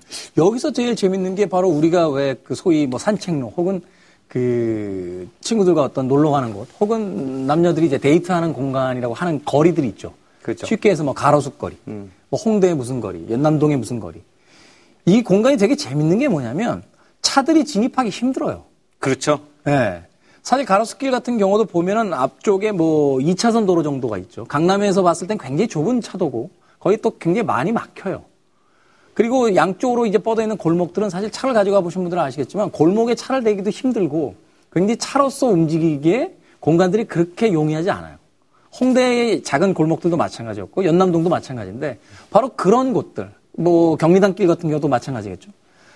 차들이 돌아다니기 힘든 공간에 아름다운 상점과 사람들을 유혹하는 점포들이 훨씬 더 많이 생길 수 있다는 점. 그 재밌는 것이 뭐냐면은 원래 로버트 모세스의 책을 보면요, 로버트 모세스가 어디까지 계획을 했냐면은 그 지금 뉴욕에서 가장 아름다운 상점이 많은 거리여서 가장 많은 관광객들이 찾고 있는 두 개의 지역을 뽑으라면 아마 소호랑 첼시를 뽑을 수가 있을 거예요. 근데 원래 이 로버트 모세스의 계획 중에 하나가 뭐였냐면은 지금의 월스트리트부터 삼십이 차선 도로를 내가지고 소호를 다 뜯어버리고 음. 거기다가 우리나라로 치면 팔팔도로 같은 걸 뚫어버리는 거죠. 그래가지고 사람들이 소호를 거치지 않고 바로 롱아일랜드로 빠져가지고 거대한 아파트 단지나 주택 단지로 들어갈 수 있게 하자고 했는데 주민들의 반대로 이게 실패했어요. 그러니까 생각해보면은 만약에 자동차를 위해 가지고 이 동네를 다 뜯어버렸다고 하면은 그것이 뉴욕이라는 도시에 얼마나 큰 손실이 됐을까라는 생각을 해보면 좀 뜨끔하죠. 그러니까 르 코르뷔지에가 계획했던 것 중에 하나가 뭐가 있냐면은 지금 사람들이 파리 가면 가장 아름다운 동네라고 하는 동네 중에 라틴 코러라는 동네가 있죠. 네. 이 라틴 코러를 갖다가 다 밀어버리고 거기다 아파트 단지를 올리려고 했습니다. 그러니까 이렇게 생각을 하면은 그 당시 도시계획자들이 꿈꾸던 어떤 어, 그들 상상 속의 유토피아가 지금 우리가 아파트로 뒤덮인 사회에서 돌아보면은 어떻게 저런 생각을 할 수 있지? 라는 식으로 받아들여진다는 거죠. 사실 인간의 삶에서 가장 필요한 것이 골목이라고 주장하는 학자들도 있는데 사실 현대의 주거 형태는 골목이 사라진 형태잖아요. 음. 그러니까 골목의 개수가 많이 늘어날수록 경험할 수 있는 경험치 혹은 길을 이동할 때 여러 가지 어떤 변수들이 생기기 때문에 훨씬 더 어떤 인간적인 삶에 가까워지는데 음. 골목이 사라진 대로의 시대, 자동차의 시대가 되면서 이제 그런 인간적인 경험들이 많이 사라졌다라는 음. 이야기를 합니다. 근데 결국은 다시 이제 우리가 사는 집으로 돌아가야 될 것 같은데 저는 박인석이 쓴 하, 아파트 한국사회라는 책. 어, 예. 그래서 제목에서 딱 느낌이 오지 않아요? 예, 느낌이 딱 오네요. 어, 이 어떤 책은, 내용일지. 이 책은 제목을 보는 순간 책의 절반은 읽은 거예요. 예. 그 천구백칠십 년대부터 이제 국가 주도형의 어떤 경제들이 계속해서 어, 움직이게 되면서 사실 이 주도형 경제도 굉장히 재미있는 거예요. 말하자면 그렇죠. 자본주의 국가에서 국가가 경제의 어떤 주도권을 행사하는 경우가 거의 없어요. 없죠. 근데 단기적으로 어떤 경제 개발을 하고자 했던 어떤 모델이 있었기 때문에 바로 이런 형태들이 이어지는데 그때 집중적으로 육성한 것이 아파트였다는 거예요. 음. 그러니까 이 아파트라는 것이 사실 단지와 개발 정책으로 펼쳐지게 되면서 그 중간 계층 이상이 이주하는 공간처럼 만들어진 거죠. 말하자면 그 당시에는 새로운 것이라는 건 언제나 더 좋은 것이었어요. 음. 그러다 보니 더 좋은 것이라는 것은 중산층 이상의 돈과 권력이 더 있는 사람들이 선택하는 지점들이었고 음. 그러다 보니 결국 아파트라는 곳이 앞서 이야기한 것처럼 어떤 가난한 서민들에게 어떤 정원을 돌려주고 삶을 좀 더 편하게 해주기 위한 공간이 아니라 욕망의 상징이 이미 칠십 년대부터 시작되고 있었다는 거죠. 사실 그런데 여기서 하나 우리가 생각해 볼 필요가 있는 게 뭐냐면 제 개인적인 생활을 좀 돌아와 보면 저희 집이 한 삼십 평대 정도 돼요. 근데, 넓게 사시네요. 네? 넓게 사셔요. 하, 한숨만 나와요. 한숨 나오는데 그 아파트에 대한 이야기를 좀 해볼게요. 예. 여러 사연이 있는 것 같은데 앞 발코니와 뒷 발코니가 있어요. 예. 저는 사실 그렇게 큰 공간이 필요 없었는데 어떻게 뭐 선택 그 지난 집에서 이제 나오면서 빨리 이동을 해야 됐기 때문에 그 집을 선택하게 됐는데 확장 공사가 안 돼 있어요. 예. 그래서 저는 전셋값이 좀 낮았기 때문에 그 집을 선택한 거예요. 예. 그리고 확장 공사가 굳이 필요 없어요. 사는 사람들이 이렇게 많지 않기 때문에. 음. 근데 여기서 재밌는 걸 혹은 굉장히 그 우울한 걸 발견하게 되는 게 뭐냐면 앞 발코니와 뒷 발코니에 주로 있는 것들이 잡동사니들이에요. 음. 읽지 않는 책들 혹은 버리려고 놔놓은 어떤 잡동사니들. 그 뒷배난다 해도 역시 뭐 그런 것들이에요. 뭐 폐유지 놓는 것들 막 이렇게 있어요.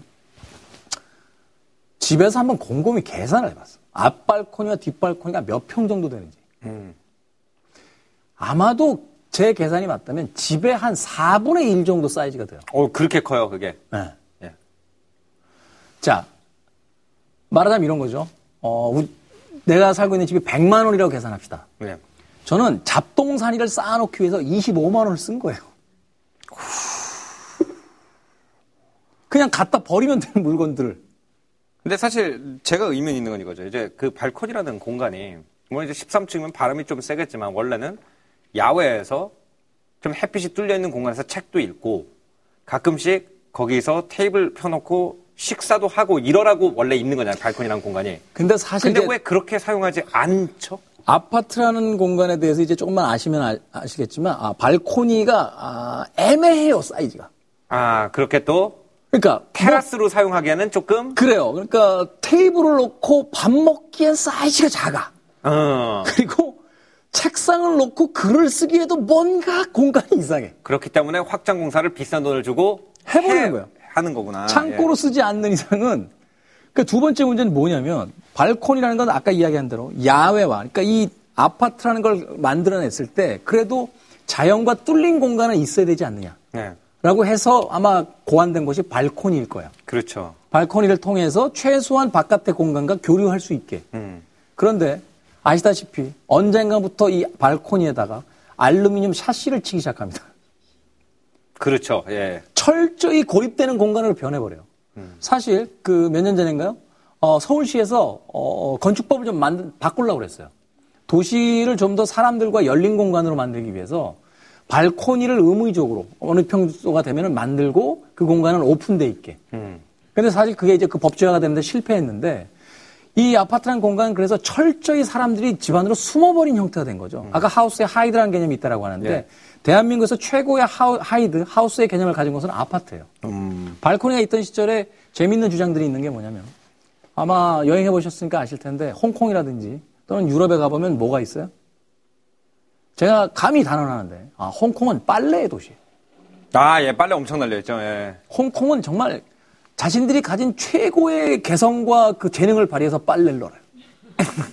장대에다 넣는 사람들도 있고 그걸 옷걸이를 여러 개 묶어서 넣는 사람들도 있고 제가 얼마 전에 봤던 그 이 발코니에서 최고의 압권은 뭐였냐면 어, 빨래 건조다이 있죠. 건조대. 네. 건조대를 발코니에 묶었어요. 홍콩에서. 오. 자체적으로 확장한 거야, 발코니가. 바깥쪽으로. 거기다 빨래를 막 넣는 거야. 정말 깜짝 놀랐고. 유럽에서도 아마 아시겠지만 이태리라든지 프랑스나 이런 데 가보면. 그렇죠. 이웃집, 그러니까 내 집이 여기 있다. 그러면은 길 건너집에다가 도르래를 설치해가지고. 음. 두 집 사이에, 그러니까 길이 여기 있고 두 집이 이렇게 있으면은 이 사이에 도르래를 설치해가지고 빙빙 돌릴 수 있는 빨래를 이렇게, 음. 예, 빨랫줄을 이렇게 놓죠. 그래가지고. 그렇죠. 빨래를 놓고 땡기고 빨래를 놓고 땡기고 그래서 길 위 공간을 다 내 건조기로 사용하는 거죠. 사실 우린 예전에 그것이 굉장히 흉물스럽다고 생각했던 시절도 있었는데 최근에 어, 다른 나라에 가서 그 빨래를 보는 순간 그게 사람이 살고 있다는 일종의 증거 같은 거예요. 음. 그게 보여지고 그리고 그 이 도시의 미관이라는 게 참 기기묘묘한 게 뭐냐면 어, 빨래라는 건 옷이잖아요. 그렇죠. 빨간색, 노란색, 파란색, 감, 검정색, 흰색 여러 가지가 있죠. 그 각양각색의 색깔들이 전시하는 도시의 어떤 그 색채가 있어요. 사실 우리나라에서 가장 부족한 게 뭐예요? 색깔이에요. 음. 자동차도 거의 최근에 뭐 많아졌다고 하지만 거의 두 가지 색을 선호하죠. 네, 하얀색 아니면 까만색. 까만색. 네. 그리고 뭐 회색과 조그만 차야라고 하면은 빨간색을 좀 사용해볼까? 파란색을 네, 좀, 좀 사용해볼까? 젊은 세대는. 네. 젊은 세대들이 있지만 그것 역시도 정말로 공장에서 아주 편의적으로 찍어낸 몇 가지 색깔에 불과해서 또 아파트 단지가 들어서면서 거의 다 콘크리트 색이죠. 그렇죠. 우리나라의 아파트를 뭐 노랗게 칠한다거나 빨갛게 칠한 아파트는 본 적이 없어요. 그래서 전체적인 도시가 어떻게 느껴지냐면 죽었어요. 음. 개성이 전혀 느껴지지 않는 거예요. 그런데 그나마 난... 가을에 단풍이라도 좀 피면은 아니면 벚꽃이라도 봄에 좀 피면은 그제서야 아, 좀 컬러가 있다라고 음. 느끼면서 사람들이 와르르 가서 그 색깔을 감상하는 거죠. 그렇죠. 사실 아파트라는 곳이 단지 똑같이 만들어졌다라고 해서 개인의 삶을 개성 없이 만들어버린 게 아니라 그 발코니라는 공간을 통해서 외부와 교류할 수 있는 공간을 막아버렸다는 거예요. 그러니까 실제로 제가 생각할 때 여기서 이제 그 집이라는 단어가 두 가지 의미가 있다는 데서 생각해 볼 필요가 있는 것 같아요. 그러니까 아파트에 그라는 얘기를 하면서 이제 영어로는 집이라는 단어를 두 개로 번역할 수가 있죠. 하우스, 즉 내가 사는 그 건물을 말하는 단어가 있고요. 홈이라는 단어가 있거든요. 홈이라는 것은 네. 홈이라는 것은 뭐냐면은 내 인생의 어떤 지표점, 지로 포인트 같은 거거든요. 그러니까 항상 내가 인생을 살 때 돌아올 수 있는 곳이고 내가 얼마나 내 인생을 살았고 내가 얼마나 바뀌었는지를 갖다가 계속 대조하면서 어, 내가 아 이만큼 인생을 살았구나, 내가 이만큼 성공했구나, 아니면 내가 이만큼 내려왔구나 이런 거 갖다가 가늠할 수 있는 어떤 지표, 어떤 그 레퍼런스로서의 집을 이제 홈이라고 부르잖아요. 근데 이 홈이라는 개념은 하우스라는 개념이랑 굉장히 다르다고 생각을 하는 게 제가 이제 얼마 전에 그 그 옛날에 나왔던 영화 최종병기 활이라는 영화를 봤는데 음. 그 영화에 보니까 이제 그 만주족들이 나오잖아요. 근데 만주족들은 텐트를 치고 사는 민족이란 말이죠. 음. 그러면 엄밀한 의미에서 이들은 하우스는 없잖아요. 근데 이들이 이제 조선 침략에 성공을 하고 우리나라 왕한테서 이제 항복을 받아내고 고려 왕, 조선 왕한테서 항복을 받아내고 그다음에 이제 인질들을 끌고 압록강을 다시 넘어가는데 만주 벌판에 딱 도착하는 순간 이제 만주어로 뭐라고 소리를 치는데 그 아래 집이다 뭐 이런 식으로 이제 자막이 뜨는 거예요. 그러니까 이 집이라, 그, 홈이라는 개념의 집하고 하우스라는 개념의 집은 굉장히 다르다는 거죠. 그게 다를 수밖에 없는 게 뭐냐면, 어, 이런 게 있죠. 언젠가부터 크리스마스 캐롤 듣지 않아요. 예. 물론 저작권 문제 때문에 캐롤에 대한 것들 이제 그, 그, 못 듣게 했던 것도 있겠지만, 저는 생각이 조금 다른 부분에서 캐롤이 사라진 이유를 찾아봤어요. 그게 뭐냐면, 같이 들을 사람이 없어요. 음. 캐롤은 혼자 듣는 음악이 아니에요. 예. 캐롤은 혼자 들을 때 가장 우울한 음악이에요. 그런가요? 캐롤은 누군가와 같이 들었을 때 행복한 음악이에요. 음. 그런데 일 인 가구가 늘어나고 독립되는 자식들이 많아지면서 또는 결혼하지 않는 비혼 세대들이 많아지면서 캐롤을 같이 들을 사람이 없어요. 음. 그러니 캐롤은 사라지는 거예요. 그러니까 사실 홈이라는 개념은 그 건축물 자체에서 오는 것이 아니라 사실은 같이 있는 사람들에서 오는 개념이라는 거죠. 그래서 그렇죠. 어, 제가 그 얼마 전에 굉장히 인기 있던 프랑스 책이 있었어요. 아나 가발디의 함께 있을 수 있다면 하는 소설이 있거든요. 아니, 그 얘기 전에 이 얘기는 끝내야 될 것 같은 게 뭐냐면, 아, 예. 아, 그, 이 집이라는 개념이 과거와 달라질 수밖에 없다. 아까 홈이라고 이야기했지만 홈의 개념이 소멸됐어요. 음. 캐롤이 사라진다는 건 홈이 사라진다는 거예요. 음. 누군가가 나눌 공간, 추억을 같이 공유할 수 있는 공간이 아닌 거죠. 그러니까 음. 그냥 집이 되는 거예요. 음. 그렇다면 다시 한번 생각해 볼 필요가 있는 게 뭐냐면 이 집이 그럼 뭘로서 기능을 하느냐. 사실 우리는 더 큰 집, 어, 더 뭐 고급 동네에 있는 집이 어떤 대단한 기준처럼 생각됐는데 사실 그런 곳에 가서 살 수 없는 사람들이 점점 늘어나고 있다라면 집에 대한 개념 자체를 완전히 바꿔야 된다는 생각이 들어요. 음. 저는 그래서 추천하고 싶은 책이 오늘 이 책 이야기를 하기 위해서 여기 나왔는지 모르겠어요. 얘기하시죠. 바로 이 책. 얘기하시죠. 기대됩니다. 바로 모든 사람들의 어떤 그 자유로운 집에 대한 사고를 가능케 했던. 그러니까 뭔 책이냐고요. 헨리 데이비스 소로의 월든이에요. 아, 월든. 그렇죠. 우리가 전에 말했던 히피족들도 사실 월든을 통해서 그런 삶에 대한 힌트를 받았다고 할 정도로 유명한 그 책이죠. 사실 이 월든이라는 책 속에서 이제 정말로 그 인상적인 건 이 헨리 데이비스 소로라는 사람이 말하자면 물질주의에 대한 어떤 일종의 실험을 하잖아요. 반기를 든 실험을 하는데 과연 그 조그마한 오두막집에서 한 인간이 살 수 있을 것이냐. 음. 몇 년이라는 시간 동안. 그리고 자기 자신이 직접 실험해요. 그런데 그 실험을 통해서 바로 이 역사상 가장 위대한 걸작 중에 하나인 월든을 써요. 이게 뭐냐면 우리는 더 큰 집, 더 좋은 차, 더 좋은 인테리어 이런 것들이 당연히 인간 본능의 욕망에 있다라고 교육받은 거예요. 음. 많은 자본이 들어간 어떤 산업에서 끊임없이 광고를 통해서 우리들에게 교육시키는 게 뭐냐면 더 많이 가져야 행복한 거예요. 그리고 더 많이 갖고자 하는 것, 더 큰 집에 살고자 하는 건 인간의 본성에 있는 욕망이에요. 라고 교육시켰어요. 그래서 우리는 그것이 당연하다고 생각했어요. 더 좋은 옷을 입고 싶은 건 당연한 거야. 더 좋은 집에 살고 싶은 건 당연한 거야. 라고 거기에 대해서는 이의를 달지 않았어요. 그런데 헨리 데이비스 소로는 이 월든을 통해서 어떤 이야기를 했냐면 그런 건 본성에 있지 않아. 인간은 그 조그만 집에서도 충분히 행복감을 느끼며 살 수 있어. 음. 그것은 물질주의가 우리들에게 세뇌시키고 교육시키고 있는 거라는 걸 증명하는 바로 아주 좋은 교과서를 이 책을 통해서 만들어냈다는 거죠. 그러니까 그 책의 어떤 연장성상으로 볼 수도 있는 최근에 쓴 책을 소개를 하자면 이제 프랑스 소설가 아나 가발디라는 사람이 쓴 앙상블 세투 함께 있을 수 있다면이라는 책이 있어요. 그러니까 이 책에 번역됐습니까? 확인해 보세요. 네. 예. 그 앙상블 세투 이 책을 보면은 이게 어떤 내용? 영화로도 만들어졌어요. 영화로도 만들었는데 이 책이 어떤 내용이냐면은 이제 한 아파트가 있어요. 그 아파트에 모든 사람들이 따로따로 살고 있죠. 말하자면 캐롤을 같이 들을 사람, 사람이 없는 그런 인생을 살고 있는 거예요. 근데 여기에 어떤 굉장히 큰 아파트를 가진 할머니가 있는데 어떤 이 사고를 통해 가지고 이 사람들이 이 집에서 같이 생활하게 되는 얘기예요. 그러니까 이것이 하우스와 홈에 대한 개념을 저는 이제 탐구를 했다고 생각하는데 이 사람들이 사실은 집에 오면 굉장히 쓸쓸하고 굉장히 외롭고 오히려 홈이라는 개념이 아닌 집에서 있을 때는 집에 있기 때문에 더 외로운데 이 좁은 공간을 갖다 같이 나눠 쓰기 시작하고 사람의 살을 비비기 시작하니까 이 공간이 홈이라는 개념으로 살아났다는 메시지를 주고 있는 책이거든요. 근데 저도 생각을 해보면 요즘 왜 그 현대적인 아파트가 홈이라는 느낌을 사람들한테 주지 않느냐라는 것이 물론 그럴 수도 있어요. 어느 누구한테는 그 내가 지금 살고 있는 아파트가 몇십 년의 저축을 통해서 만들어낸 업적이고 내 가문의 가정의 업적이고 거기서 내 아이들이 자라났고 그 단지의 변화를 다 받고 그런 사람들도 있겠지만 대체로는 아니라고 생각을 하거든요. 근데 왜 이런 일이 일어나냐라고 제가 생각하면 제 경험과 이 책을 통해서 생각을 해보면 어떻게 보면 현대 아파트가 너무 편해서 그런 게 아닌가라는 생각도 들어요. 음. 그게 무슨 얘기냐면은 제가 이제 프랑스에 살 때 그 프랑스에는 우리가 겉으로 볼 때는 이 파리 집들이 굉장히 낭만적으로 보이지만 이 집들이 사실 굉장히 오래전에 지은 집들이죠. 그렇죠.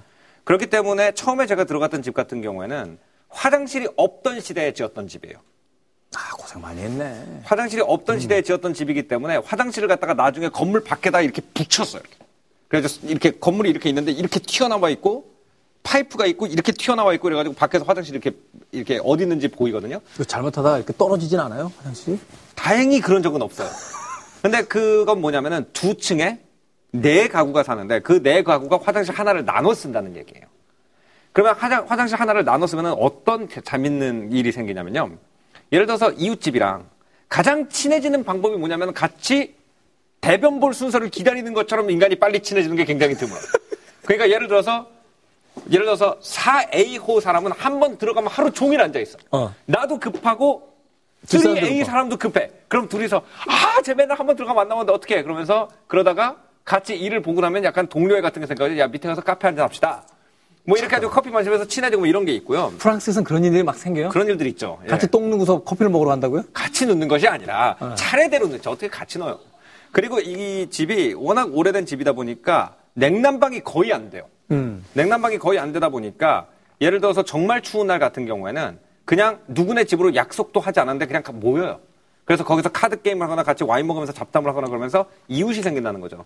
그래서 제가 지금까지 모든 살았던 집 중에서 가장 홈처럼 느꼈던 집이 어디냐면 사실은 시설이 가장 나쁘고 내 개인 공간이 가장 협소했던 그 집은 내가 아직도 홈이라는 단어를 떠올리면 생각나는 집인데 오히려 그 전과 후에 살았던 조금 더 유복한 환경에서 있던 집들이 더 냉정한 집이 아니었나라는 또 다른 생각을 해볼 수 있다는 거죠. 음, 여기서 질문. 네.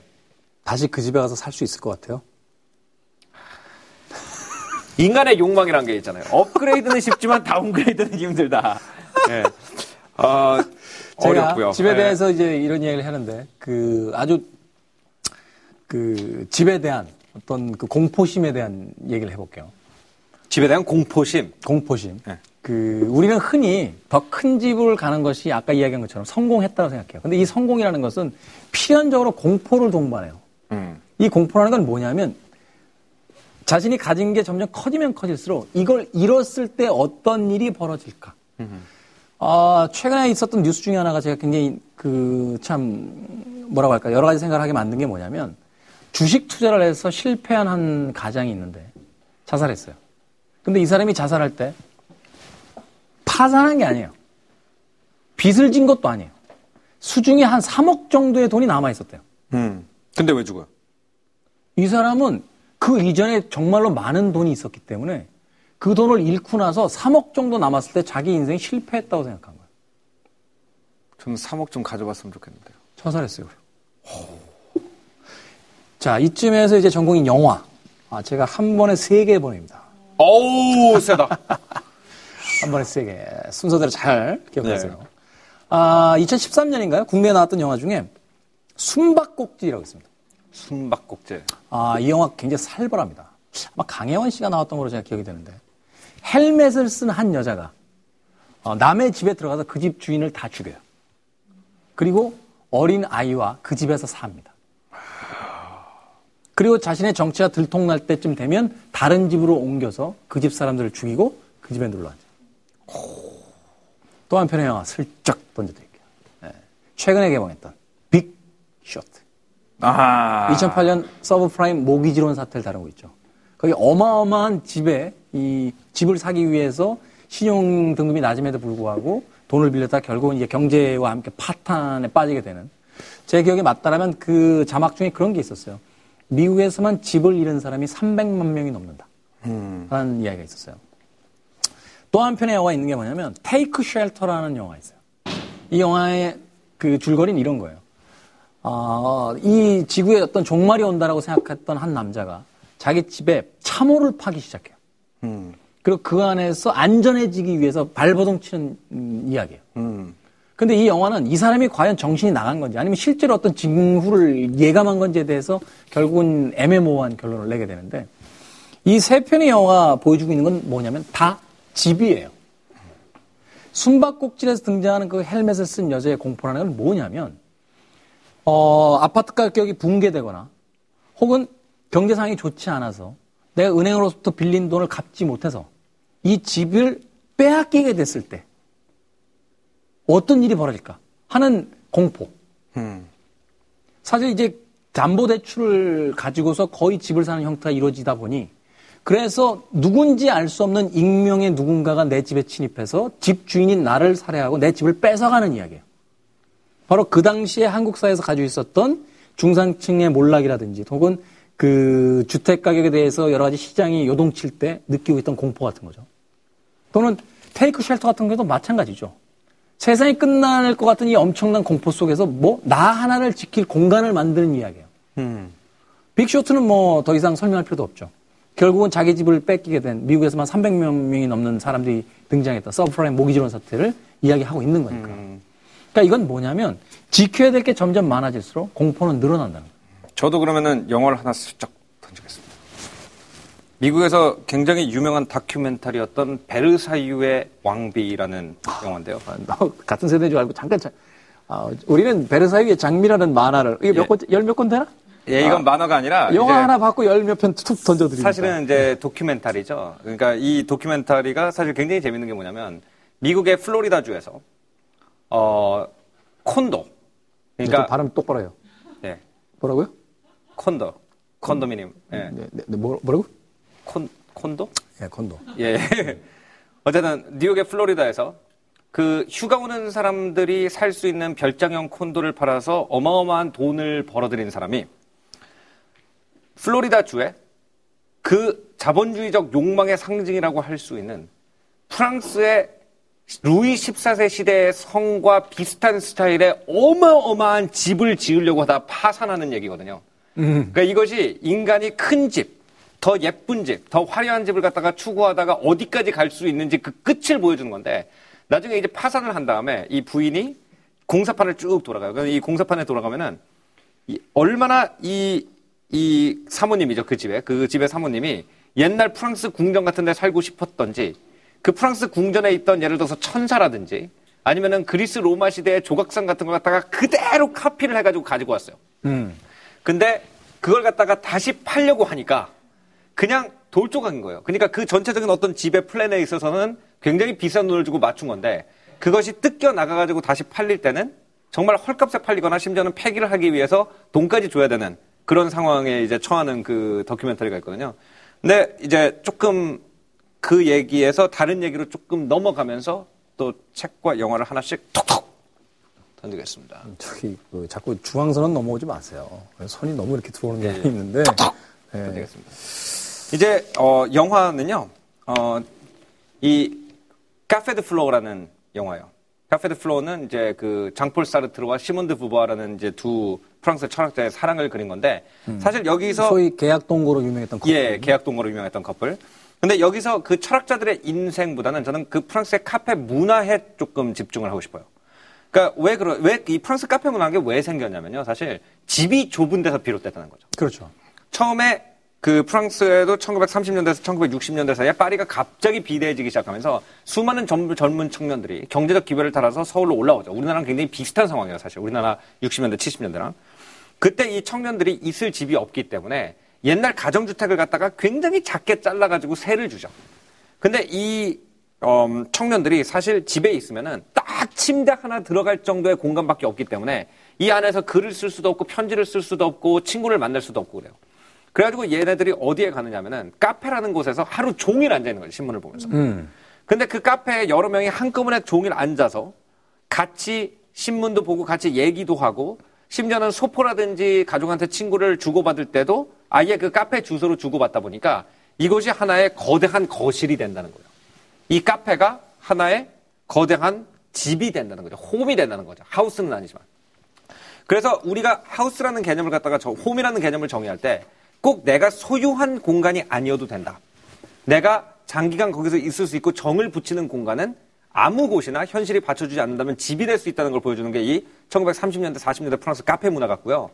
그것과 사실 정... 그래서 그런지 몰라도 앞서서 얘기했던 그 비트족들, 예. 아, 비트닉들의 어떤 작품들을 보면 대부분의 사람들이 모이는 공간이 다 카페죠. 그렇죠. 카페에서 연락처를 주고받고 카페에다 자신들의 어떤 소식을 남겨놓고, 그렇죠. 카페에서 뭐 우편물을 받고 음. 하는 일이 이제 벌어지게 되는 것이 바로 집이 내 집이 협소했기 때문에 오히려 공동이 교류할 수 있는 것들이 점점 많아졌다. 음. 사실 아파트라는 형태가 사실 치안의 문제라든지 뭐는 일정한 공간 이상을 확보하게 되면서부터 사실 공동의 문화들은 거의 다 사라져버렸거든요. 그렇죠. 그러니까 예를 들어서 이제 우리가 그 아프가니스탄이라든지 이런 데 가잖아요. 그러면은 그 사람들은 이제 빵을 구울 때 탄도르라는 거대한 오븐을 이용해야 돼요. 이렇게 동그랗게 돼가지고 안에다 장작을 펴가지고 같이 달궈주면은 거기다가 이제 이 반죽을 갖다 던져가지고 납작하게 만들어가지고 빵을 구워 먹거든요. 근데 이것이 집에 도저히 설치할 수 없는 규모이기 때문에 동네 하나밖에 없어요, 탄두루가. 음. 그러면 동네 아주머니들이 그 탄두루 주변에 쭉 모여가지고 같이 반죽을 하면서 동네 가십도 이야기를 하고 남편 욕도 하고 이러면서 유대 감각을 다지거든요. 그러니까 사실은 아파트의 문제점 중에 하나가 이 아파트가 너무 좋다는 거 아닌가라는 생각도 들어요. 음. 조금 다른 이야기를 한번 돌아가 봅시다. 저는 사실 이제 집에 대한 이야기를 할 때 항상 그 거론하는 책이 있어요. 그게 뭐냐면 타미 스트로베리라는 미국의 작가가 쓴 어, 여성 작가인데 어, 행복의 가격이라는 책이에요. 이 여성은 사실 이제 성공한 맞벌이 그 부부였는데 어, 일에 항상 쫓기는 생활을 하다 보니까 그 홈쇼핑이라든지 주로 이제 그 물건들을 사는 데서 스트레스를 풀었다는 거죠. 근데 어느 날 집 정리를 하다 보니까 정말로 무, 무수히 많은 쓰지 않는 물건들이 나오는 거예요. 그런 뭐 개인적인 경험들이 다 있을 거예요. 저같이 사실 그렇게 별로 물건이 없다는 사람도 집에 가서 보면 사놓고 안 입는 옷들이라든지 신발들 이런 것들이 막 쏟아져 나올 때가 있으니까. 근데 이 타미 스트로벨은 거기서 단순한 생각을 넘어가요. 뭐라고 이야기하냐면 나는 쓸데없는 물건들을 사들이고 돈을 낭비했으며 그 돈을 낭비한 것을 벌기 위해서 인생을 낭비했다라고 음. 이야기한다는 거죠. 그러니까 타미 스트로벨의 이 책은 그 고민에서 출발하는데 결국은 이 여성이 굉장히 넓은 집을 가지고 있었음에도 불구하고 그 집을 정말 줄여나가기 시작해요. 음. 그리고 물건도 같이 줄어들죠. 음. 가장 인상적인 프로젝트 중에 하나가 백 가지 물건만 가지고 살게요. 음. 양말이 한 컬러면 하나예요. 속옷도 한 벌이면 하나예요. 근데 사실 그렇게 따지다 보면 백 개라는 물건이 금방 채워져요. 그렇죠. 그런데 이 백 가지 물건을 가지고 사는 방법 중에 또 하나 재미있는 것이 뭐냐면 새로운 물건을 언젠가 사야 되잖아요. 그러면 가지고 있던 물건 중에 뭔가 하나를 버려요. 음. 그래서 자신의 총량, 가지고 있는 물건의 양을 조절하고 그러다 보니 집을 조금씩 조금씩 줄여나가게 돼요. 사실 여기까지만 본다라면 아주 조그마한 집에 아주 최소한의 물건을 살고 있는 굉장히 어떤 뭐라고 할까요? 어, 비참한 사람처럼 느껴질 수 있을 텐데 이 여성이 그 뒷부분에 가서 자신의 일상을 소개하는 부분이 굉장히 인상적이에요. 말하자면 예전에는 하루에 뭐 여덟 시간, 열 시간, 열두 시간씩 일을 하며 늘 피곤했고 자신의 인생을 일을 하고 돈을 버는데 허비했는데 자신이 생활의 규모, 집의 규모를 줄이고 나서 갖게 된 자유라는 건 뭐냐면 하루에 네 시간 이상 일하지 않는다는 거예요. 음. 그리고 나머지 시간엔 산책을 하고 책을 보고 커피를 볶아요. 음. 그러니까 쉽게 이야, 이야기하자면 집을 줄인다는 건 단순히 사는 공간을 줄이는 게 아니에요. 집을 줄임으로써 늘어나는 것이 있다는 거죠. 그게 뭐냐면 자신의 인생에 시간을 가질 수 있다는 거. 사실 가장 인상적인 그 이야기들 중에 이런 이야기를 들었던 적이 있는데 우리나라의 대부분의 중산층들은 자신이 평생 동안 번 돈의 거의 칠십 퍼센트, 팔십 퍼센트를 깔고 앉아 죽는다는 거예요. 음. 아파트, 소위 내 집이라는 것을 장만하기 위해 빚을 지고 그 빚을 평생에 걸쳐서 갚고 결국은 써보지도 못하고 일상에서 어떻게 보면은 어, 조금 축소해서 이야기하자면 그저 잠만 자고 밥만 먹는 공간, 최근에 뭐 밥도 바깥에서 먹으니까 잠만 자는 공간에 불과할 수도 있는 그 집 한 채를 갖기 위해서 자신의 인생의 칠십 퍼센트, 팔십 퍼센트를 낭비해버린 그런 일이 될 수도 있다는 음. 거죠. 마지막으로 이제 집이 나한테 무엇인가, 우리한테 집, 인간한테 집이란 게 무엇인가에 대해서 조금 얘기를 하면서 정리를 하고 싶은데 저는 이렇게 생각해요. 그러니까 제가 굉장히 감동적으로 본 폴란드 영화가 있어요. 그 폴란드 영화가 번역이 어떻게 되냐면 웨이홈이라고 번역이 됐는데 웨이홈. 기본적으로 이제 러시아랑 폴란드랑 전쟁을 할 때 폴란드 장교들이 대거 이 포로로 잡혀가지고 시베리아로 가게 되죠. 이 시베리아로 갔던 배우들이 기본적으로 이 감옥에서 탈출을 해가지고 시베리아 전체를 건너서 티벳의 산을 넘어가지고 인도까지 도망가는 얘기예요. 근데 결국 인도에 갔지만 사실은 공산주의가 무너질 때까지 폴란드에 가지를 못해요. 결국 그 엔딩은. 근데 또는 이제 영화 그 얼마 전에 나온 영화 귀향 같은 경우에 보면은 집에 가자라는 그게 포스트에 표제로 써 있잖아요. 근데 사실 제가 이런 생각을 해요. 현대인이 그렇게 상실을 겪었을 때 큰. 내가 뭐 감옥에 가, 뭐 전쟁이 난다니 그런 상실을 가, 그 상실을 겪었을 때 그들을 살아남게 한 것은 집에 가고 싶다라는 한 문장이라는 거죠. 근데 과연 이십일 세기를 사는 우리한테 그런 상실이 다가왔을 때 집에 가자라고 얘기할 만한 집이 과연 있느냐라는 생각으로 저는 오늘 얘기 마치겠습니다. 음, 저는 뭐 그것은 그 새로운 시대의 새로운 변화라고도 생각할 수 있어요. 말하자면 어, 그렇게 돌아갈 집이 없다라는 것이 과연 나쁘기만 한 걸까? 물론 예전처럼 살 수 있다면 좋을 수도 있겠습니다만 삶이 변했고 사회가 변했으니까 혼자서 이제 많은 추억을 만들었던 집이 아닌 주거의 공간 정도의 집으로서의 개념으로 축소시켜도 되지 않겠느냐. 음. 전 사실 그 폰 쉔브루크의 우아하게 가난해지는 법이라는 책을 권해드리고 싶은 게 뭐냐면 이거는 우리가 가난해지자는 게 아니에요. 어, 큰 집을 포기하자라는 것도 아니에요. 가장 중요한 건 뭐냐면 상황에 맞는 공간을 찾아야 된다는 거고 그 공간 속에서 어떻게 살아갈 것이냐에 대한 고민인데 사실 그 폰 쉔브루크의 우아하게 가난해지는 법이라는 건 뭐냐면 독일의 굉장히 유망한 잡지의 편집장이었던 주인공이 어느 날 해골당하죠. 그러고 나서 이 사람은 자신이 이제 직업이 없으니 직장이 없으니 가난해지겠구나라는 것을 생각하고 과거의 몰락한 귀족들, 자신이 가지고 있었던 재산을 다 뺏겨버린 그 귀족들은 그 가난 속에서 어떻게 품위를 잃지 않고 살아갔는가에 대한 것들을 조사하기 시작해요. 그러면서 그들이 가지고 있던 여러 가지 어떤 형태의 자부심들, 어, 말하자면 집의 사이즈라든지 고급 옷이 아닌 어, 자신의 어떤 그 삶의 태도를 가지고서 우아함을 잃지 않는 법에 대해서 이제 알아내기 시작하는 책인데 저는 사실 앞서도 이야기했지만 아이들에게 그 편견을 심어주고 아이들을 편가르게 하는 건 결국 부모들이잖아요. 그렇죠. 아파트의 평수를 아이들이 알겠어요? 모르죠. 그 평수를 가지고 어떤 아이와 어떤 아이들을 분리시키는 것들. 저는 그것이 굉장히 이상한 일이라고 생각하는 게 뭐냐면 아이들을 분리시킬수록 그 분리된 아이들은 위험해질 거예요. 쉽게 얘기해서 뭘 하자면 어린 아이들, 우리 아이들이 태어날 때 모두가 다 안전한 곳에서 살고 싶어 하잖아요. 그리고 평화로운 공간에서 살고 싶어요. 그런데 안전과 평화를 해치는 건 뭐예요? 사람이에요. 그 사람의 그 안전과 평화를 해치는 기본적인 욕구가 어디서 나와요? 결국은 불평등에서 오는 불만, 혹은 자신의 삶에서 자신이 소외됐다고 느끼는 순간 사회에 대한 어떤 반감, 이런 것들 속에서 생긴단 말이에요. 그런데 그러한 환경을 누가 만들고 있어요? 부모가 집이라는 아주 단순한 개념을 가지고 만들어내고 있는 거예요. 음. 저 아이는 작은 평수니까 저 아이 집 아이와 놀지 마 라고 이야기하는 건 뭐냐면 그 아이가 성장해서 살아갈 시대를 아주 위험한 사회로 만들고 있는 음, 가장 그 바보 같은 부모들의 행위 중에 하나라는 거죠. 그 뼈에 사무치는 그 무시무시한 생각으로 이제 오늘 마무리할까요? 이렇게 끝나면 왠지 내가 뭔가 말린 기분이 드는데. 아니요, 말리는 건 전혀 아니에요. 음. 예, 결론을 잘 내주셨기 때문에 음. 예, 저는 아까 제가 하고 싶은 얘기를 했어요. 음. 예. 정말 집을 살 계획이 없어요?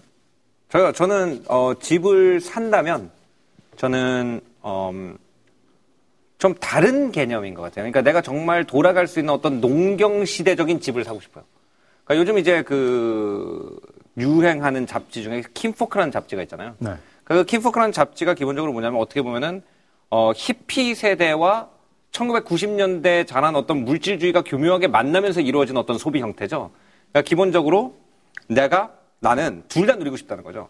시골에 땅이 있고 개도 기를 수 있고 말도 기를 수 있는 그런 어떤 시골적인 삶과 도시적인 생활의 어떤 문화 수준을 갖다 동시에 그 이루고 싶은 사람들이 그 뉴욕 북부라든지 아니면 캘리포니아의 조금 이제 그 로스앤젤레스 같은 데서 저 그 나파 소노마 쪽으로 들어간 부분에다가 공동체를 만들고 있는 거죠. 음. 이미 로스앤젤레스나 뉴욕의 치열한 삶을 경험해 본 사람들이 그 자기의 문화적인 노하우를 가지고 다시 시골로 내려가서 자기가 생각할 때 시골의 여유와 도시의 문화 수준을 겸비한 어떤 커뮤니티들을 만든단 말이에요. 근데 그것이 이제 뭐 성공할지 실패할지도 모르겠고 아직까지는. 그리고 얼마나 그게 한국 사람들한테 와닿거나 실현 가능한 얘기인지는 모르겠으나 한 가지 철학적인 자세를 배울 필요는 있는 것 같아요. 그것은 어떤 자세냐면은 우리는 약간 이렇게 생각하죠. 좋은 동네라는 게 있고 나쁜 동네라는 게 있다. 음. 근데 이 킴포크 무브먼트를 하는 사람들은 어떻게 보면은 굉장히 오만하다고 할 수도 있고 어떻게 보면 굉장히 자신감에 찼다고 할 수도 있겠지만 나같이 문화 수준이 있는 사람이 가면은 거기는 좋은 동네가 된다라는 거예요. 오. 그래서 나는 눈빛이 아 본인도 가고 싶어하는 눈빛. 어, 나 너무 가고 싶어. 음. 그래가지고 내, 내가 거기에 가서 나가 나같이 수준 있는 사람들이 거기 가서 소... 아, 지금 여기서 나같이라는 게 이제 본인을 이야기하는 아니죠. 거예요? 그 킴포크를 음. 어, 어, 그 킴포크 무브먼트에 참여하는 사람들이 나 나같이 뉴욕이라든지 로스앤젤레스에서 최고의 문화 수준을 어, 즐겨본 사람들이 시골에 가가지고 소젖을 짜면서 치즈를 만들면서 산다고 해도 그것은 어, 그냥 옛날의 그런 시골적인 삶과는 다르다는 거죠. 음. 이것을 문화적으로 내가 음미할 수 있는 능력을 오히려 도시에서 만들어 왔고 나 같은 사람들이 거기 감으로 해서 그 커뮤니티가 세련된 커뮤니티가 된다는 생각. 그런 자신감은 사실 좀 부러워요. 근데 전 사실 이제 그런 면에서 봤을 때 내가 어느, 어느 삶에 어울리는 사람인지는 미리 알아야 된다는 생각이 드는 게 뭐냐면, 아, 제가 고백을 하나 할 텐데, 제가 사실 최근에 굉장히 많이 그 스트레스를 받아서 사람이 좀 없는 한적한, 저는 이제 바다를 좋아하니까 바닷가 마을에 가서 살고 싶다. 음. 그리고 열심히 부동산 사이트를 뒤졌어요. 음. 그랬더니 정말로 말도 안 되게 싼 가격으로 음. 살 수 있는 동네가 몇 군데가 있어요. 음. 풍경도 너무 좋아요. 남해 쪽인데. 더군다나 케이티엑스가 다녀. 음. 여기다. 난 여기서 살 것이다.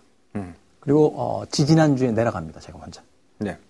얼마 안 됐네요. 얼마 안 됐어요. 네. 지지난주에 내려가서 아, 이 지역에서 살아야겠다. 나는 글을 쓰는 직업을 가진 게 있으니까 아, 글이야 뭐 세상 어디서든 써도 되잖아요. 방송이 있다라고 하면 케이티엑스 타면 돼. 내려갔어. 너무 좋은 거야. 바다 색깔, 날씨는 따뜻해지고 있고, 막 그 마치 이태리의 어떤 뭐 혹은 저 그리스의 어떤 그 산토리니처럼 막 하얀색 벽면이 있는 막 바닷가 집들이 있고 여기야. 왜 올라왔어요, 근데? 해가 지면서 문제가 발생해요. 응? 왜요? 해가 지면서 불빛이 없어. 난 무서워서 죽는 줄 알았었거든. 너무 한적해. 너무. 어. 이것이 이제 그 서울 사람들이 네. 겪을 수 있는 문제겠죠. 어, 그리고 나서, 어, 해가 떨어졌는데, 바다가 이제 안 보이게 되잖아요. 할 게 없는 거예요. 할 게. 아무리 걸어도 불빛이 안 나와. 뭐, 이건, 불과 반나절 만에, 아, 제가 깨달은 건 딱 하나예요.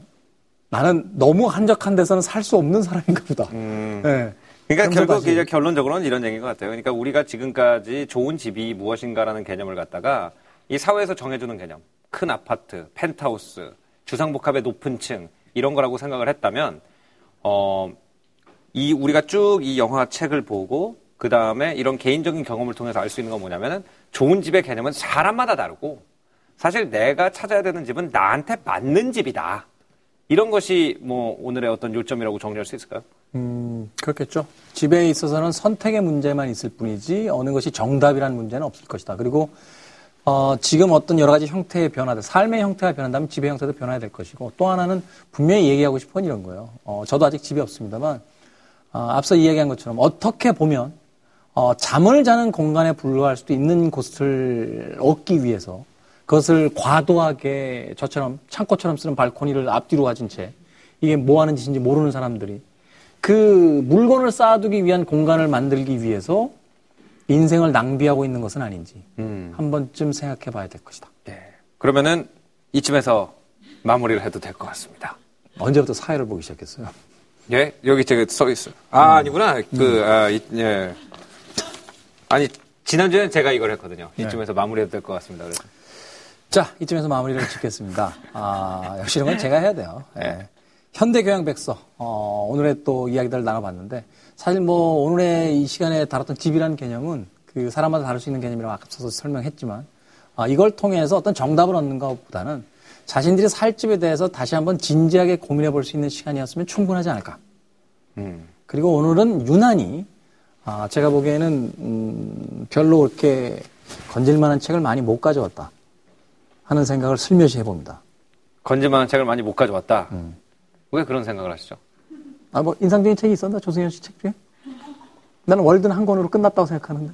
음. 월든 한 권. 음. 예. 하지만 뭐, 많은 이 로프트 생활을 꿈꾸는 청소년들이 아주 젊은 세대들한테는 이 페리 스미스의 이야기, 이 음. 소호의 로프트를 스스로 개조한 얘기가 굉장히 와닿을 거라고 저는 생각을 합니다. 아, 알겠습니다. 그 전 저도 봤다는 거. 예, 자. 알겠습니다. 아, 이번 주에는 뭐, 이, 이번 주도 이걸 해야 되나요? 이게 왜 처음 할 땐 괜찮은데 두 번째 하려니까 쑥스러워지지? 네. 그냥 하시죠. 네. 자, 이번 주도 현대 교양 백서 수업을 들으시고 나서, 아, 교양을 꽃, 꽃 피우세요.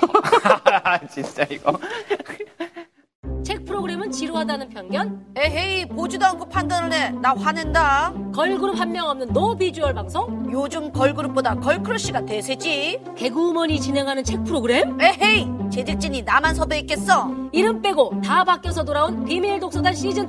소은이, 김숙, 저 오상진, 그리고 빨간 책방 이동진, 다시 돌아온 신기주, 조승현까지. 매주 화요일 네 시, 열한 시.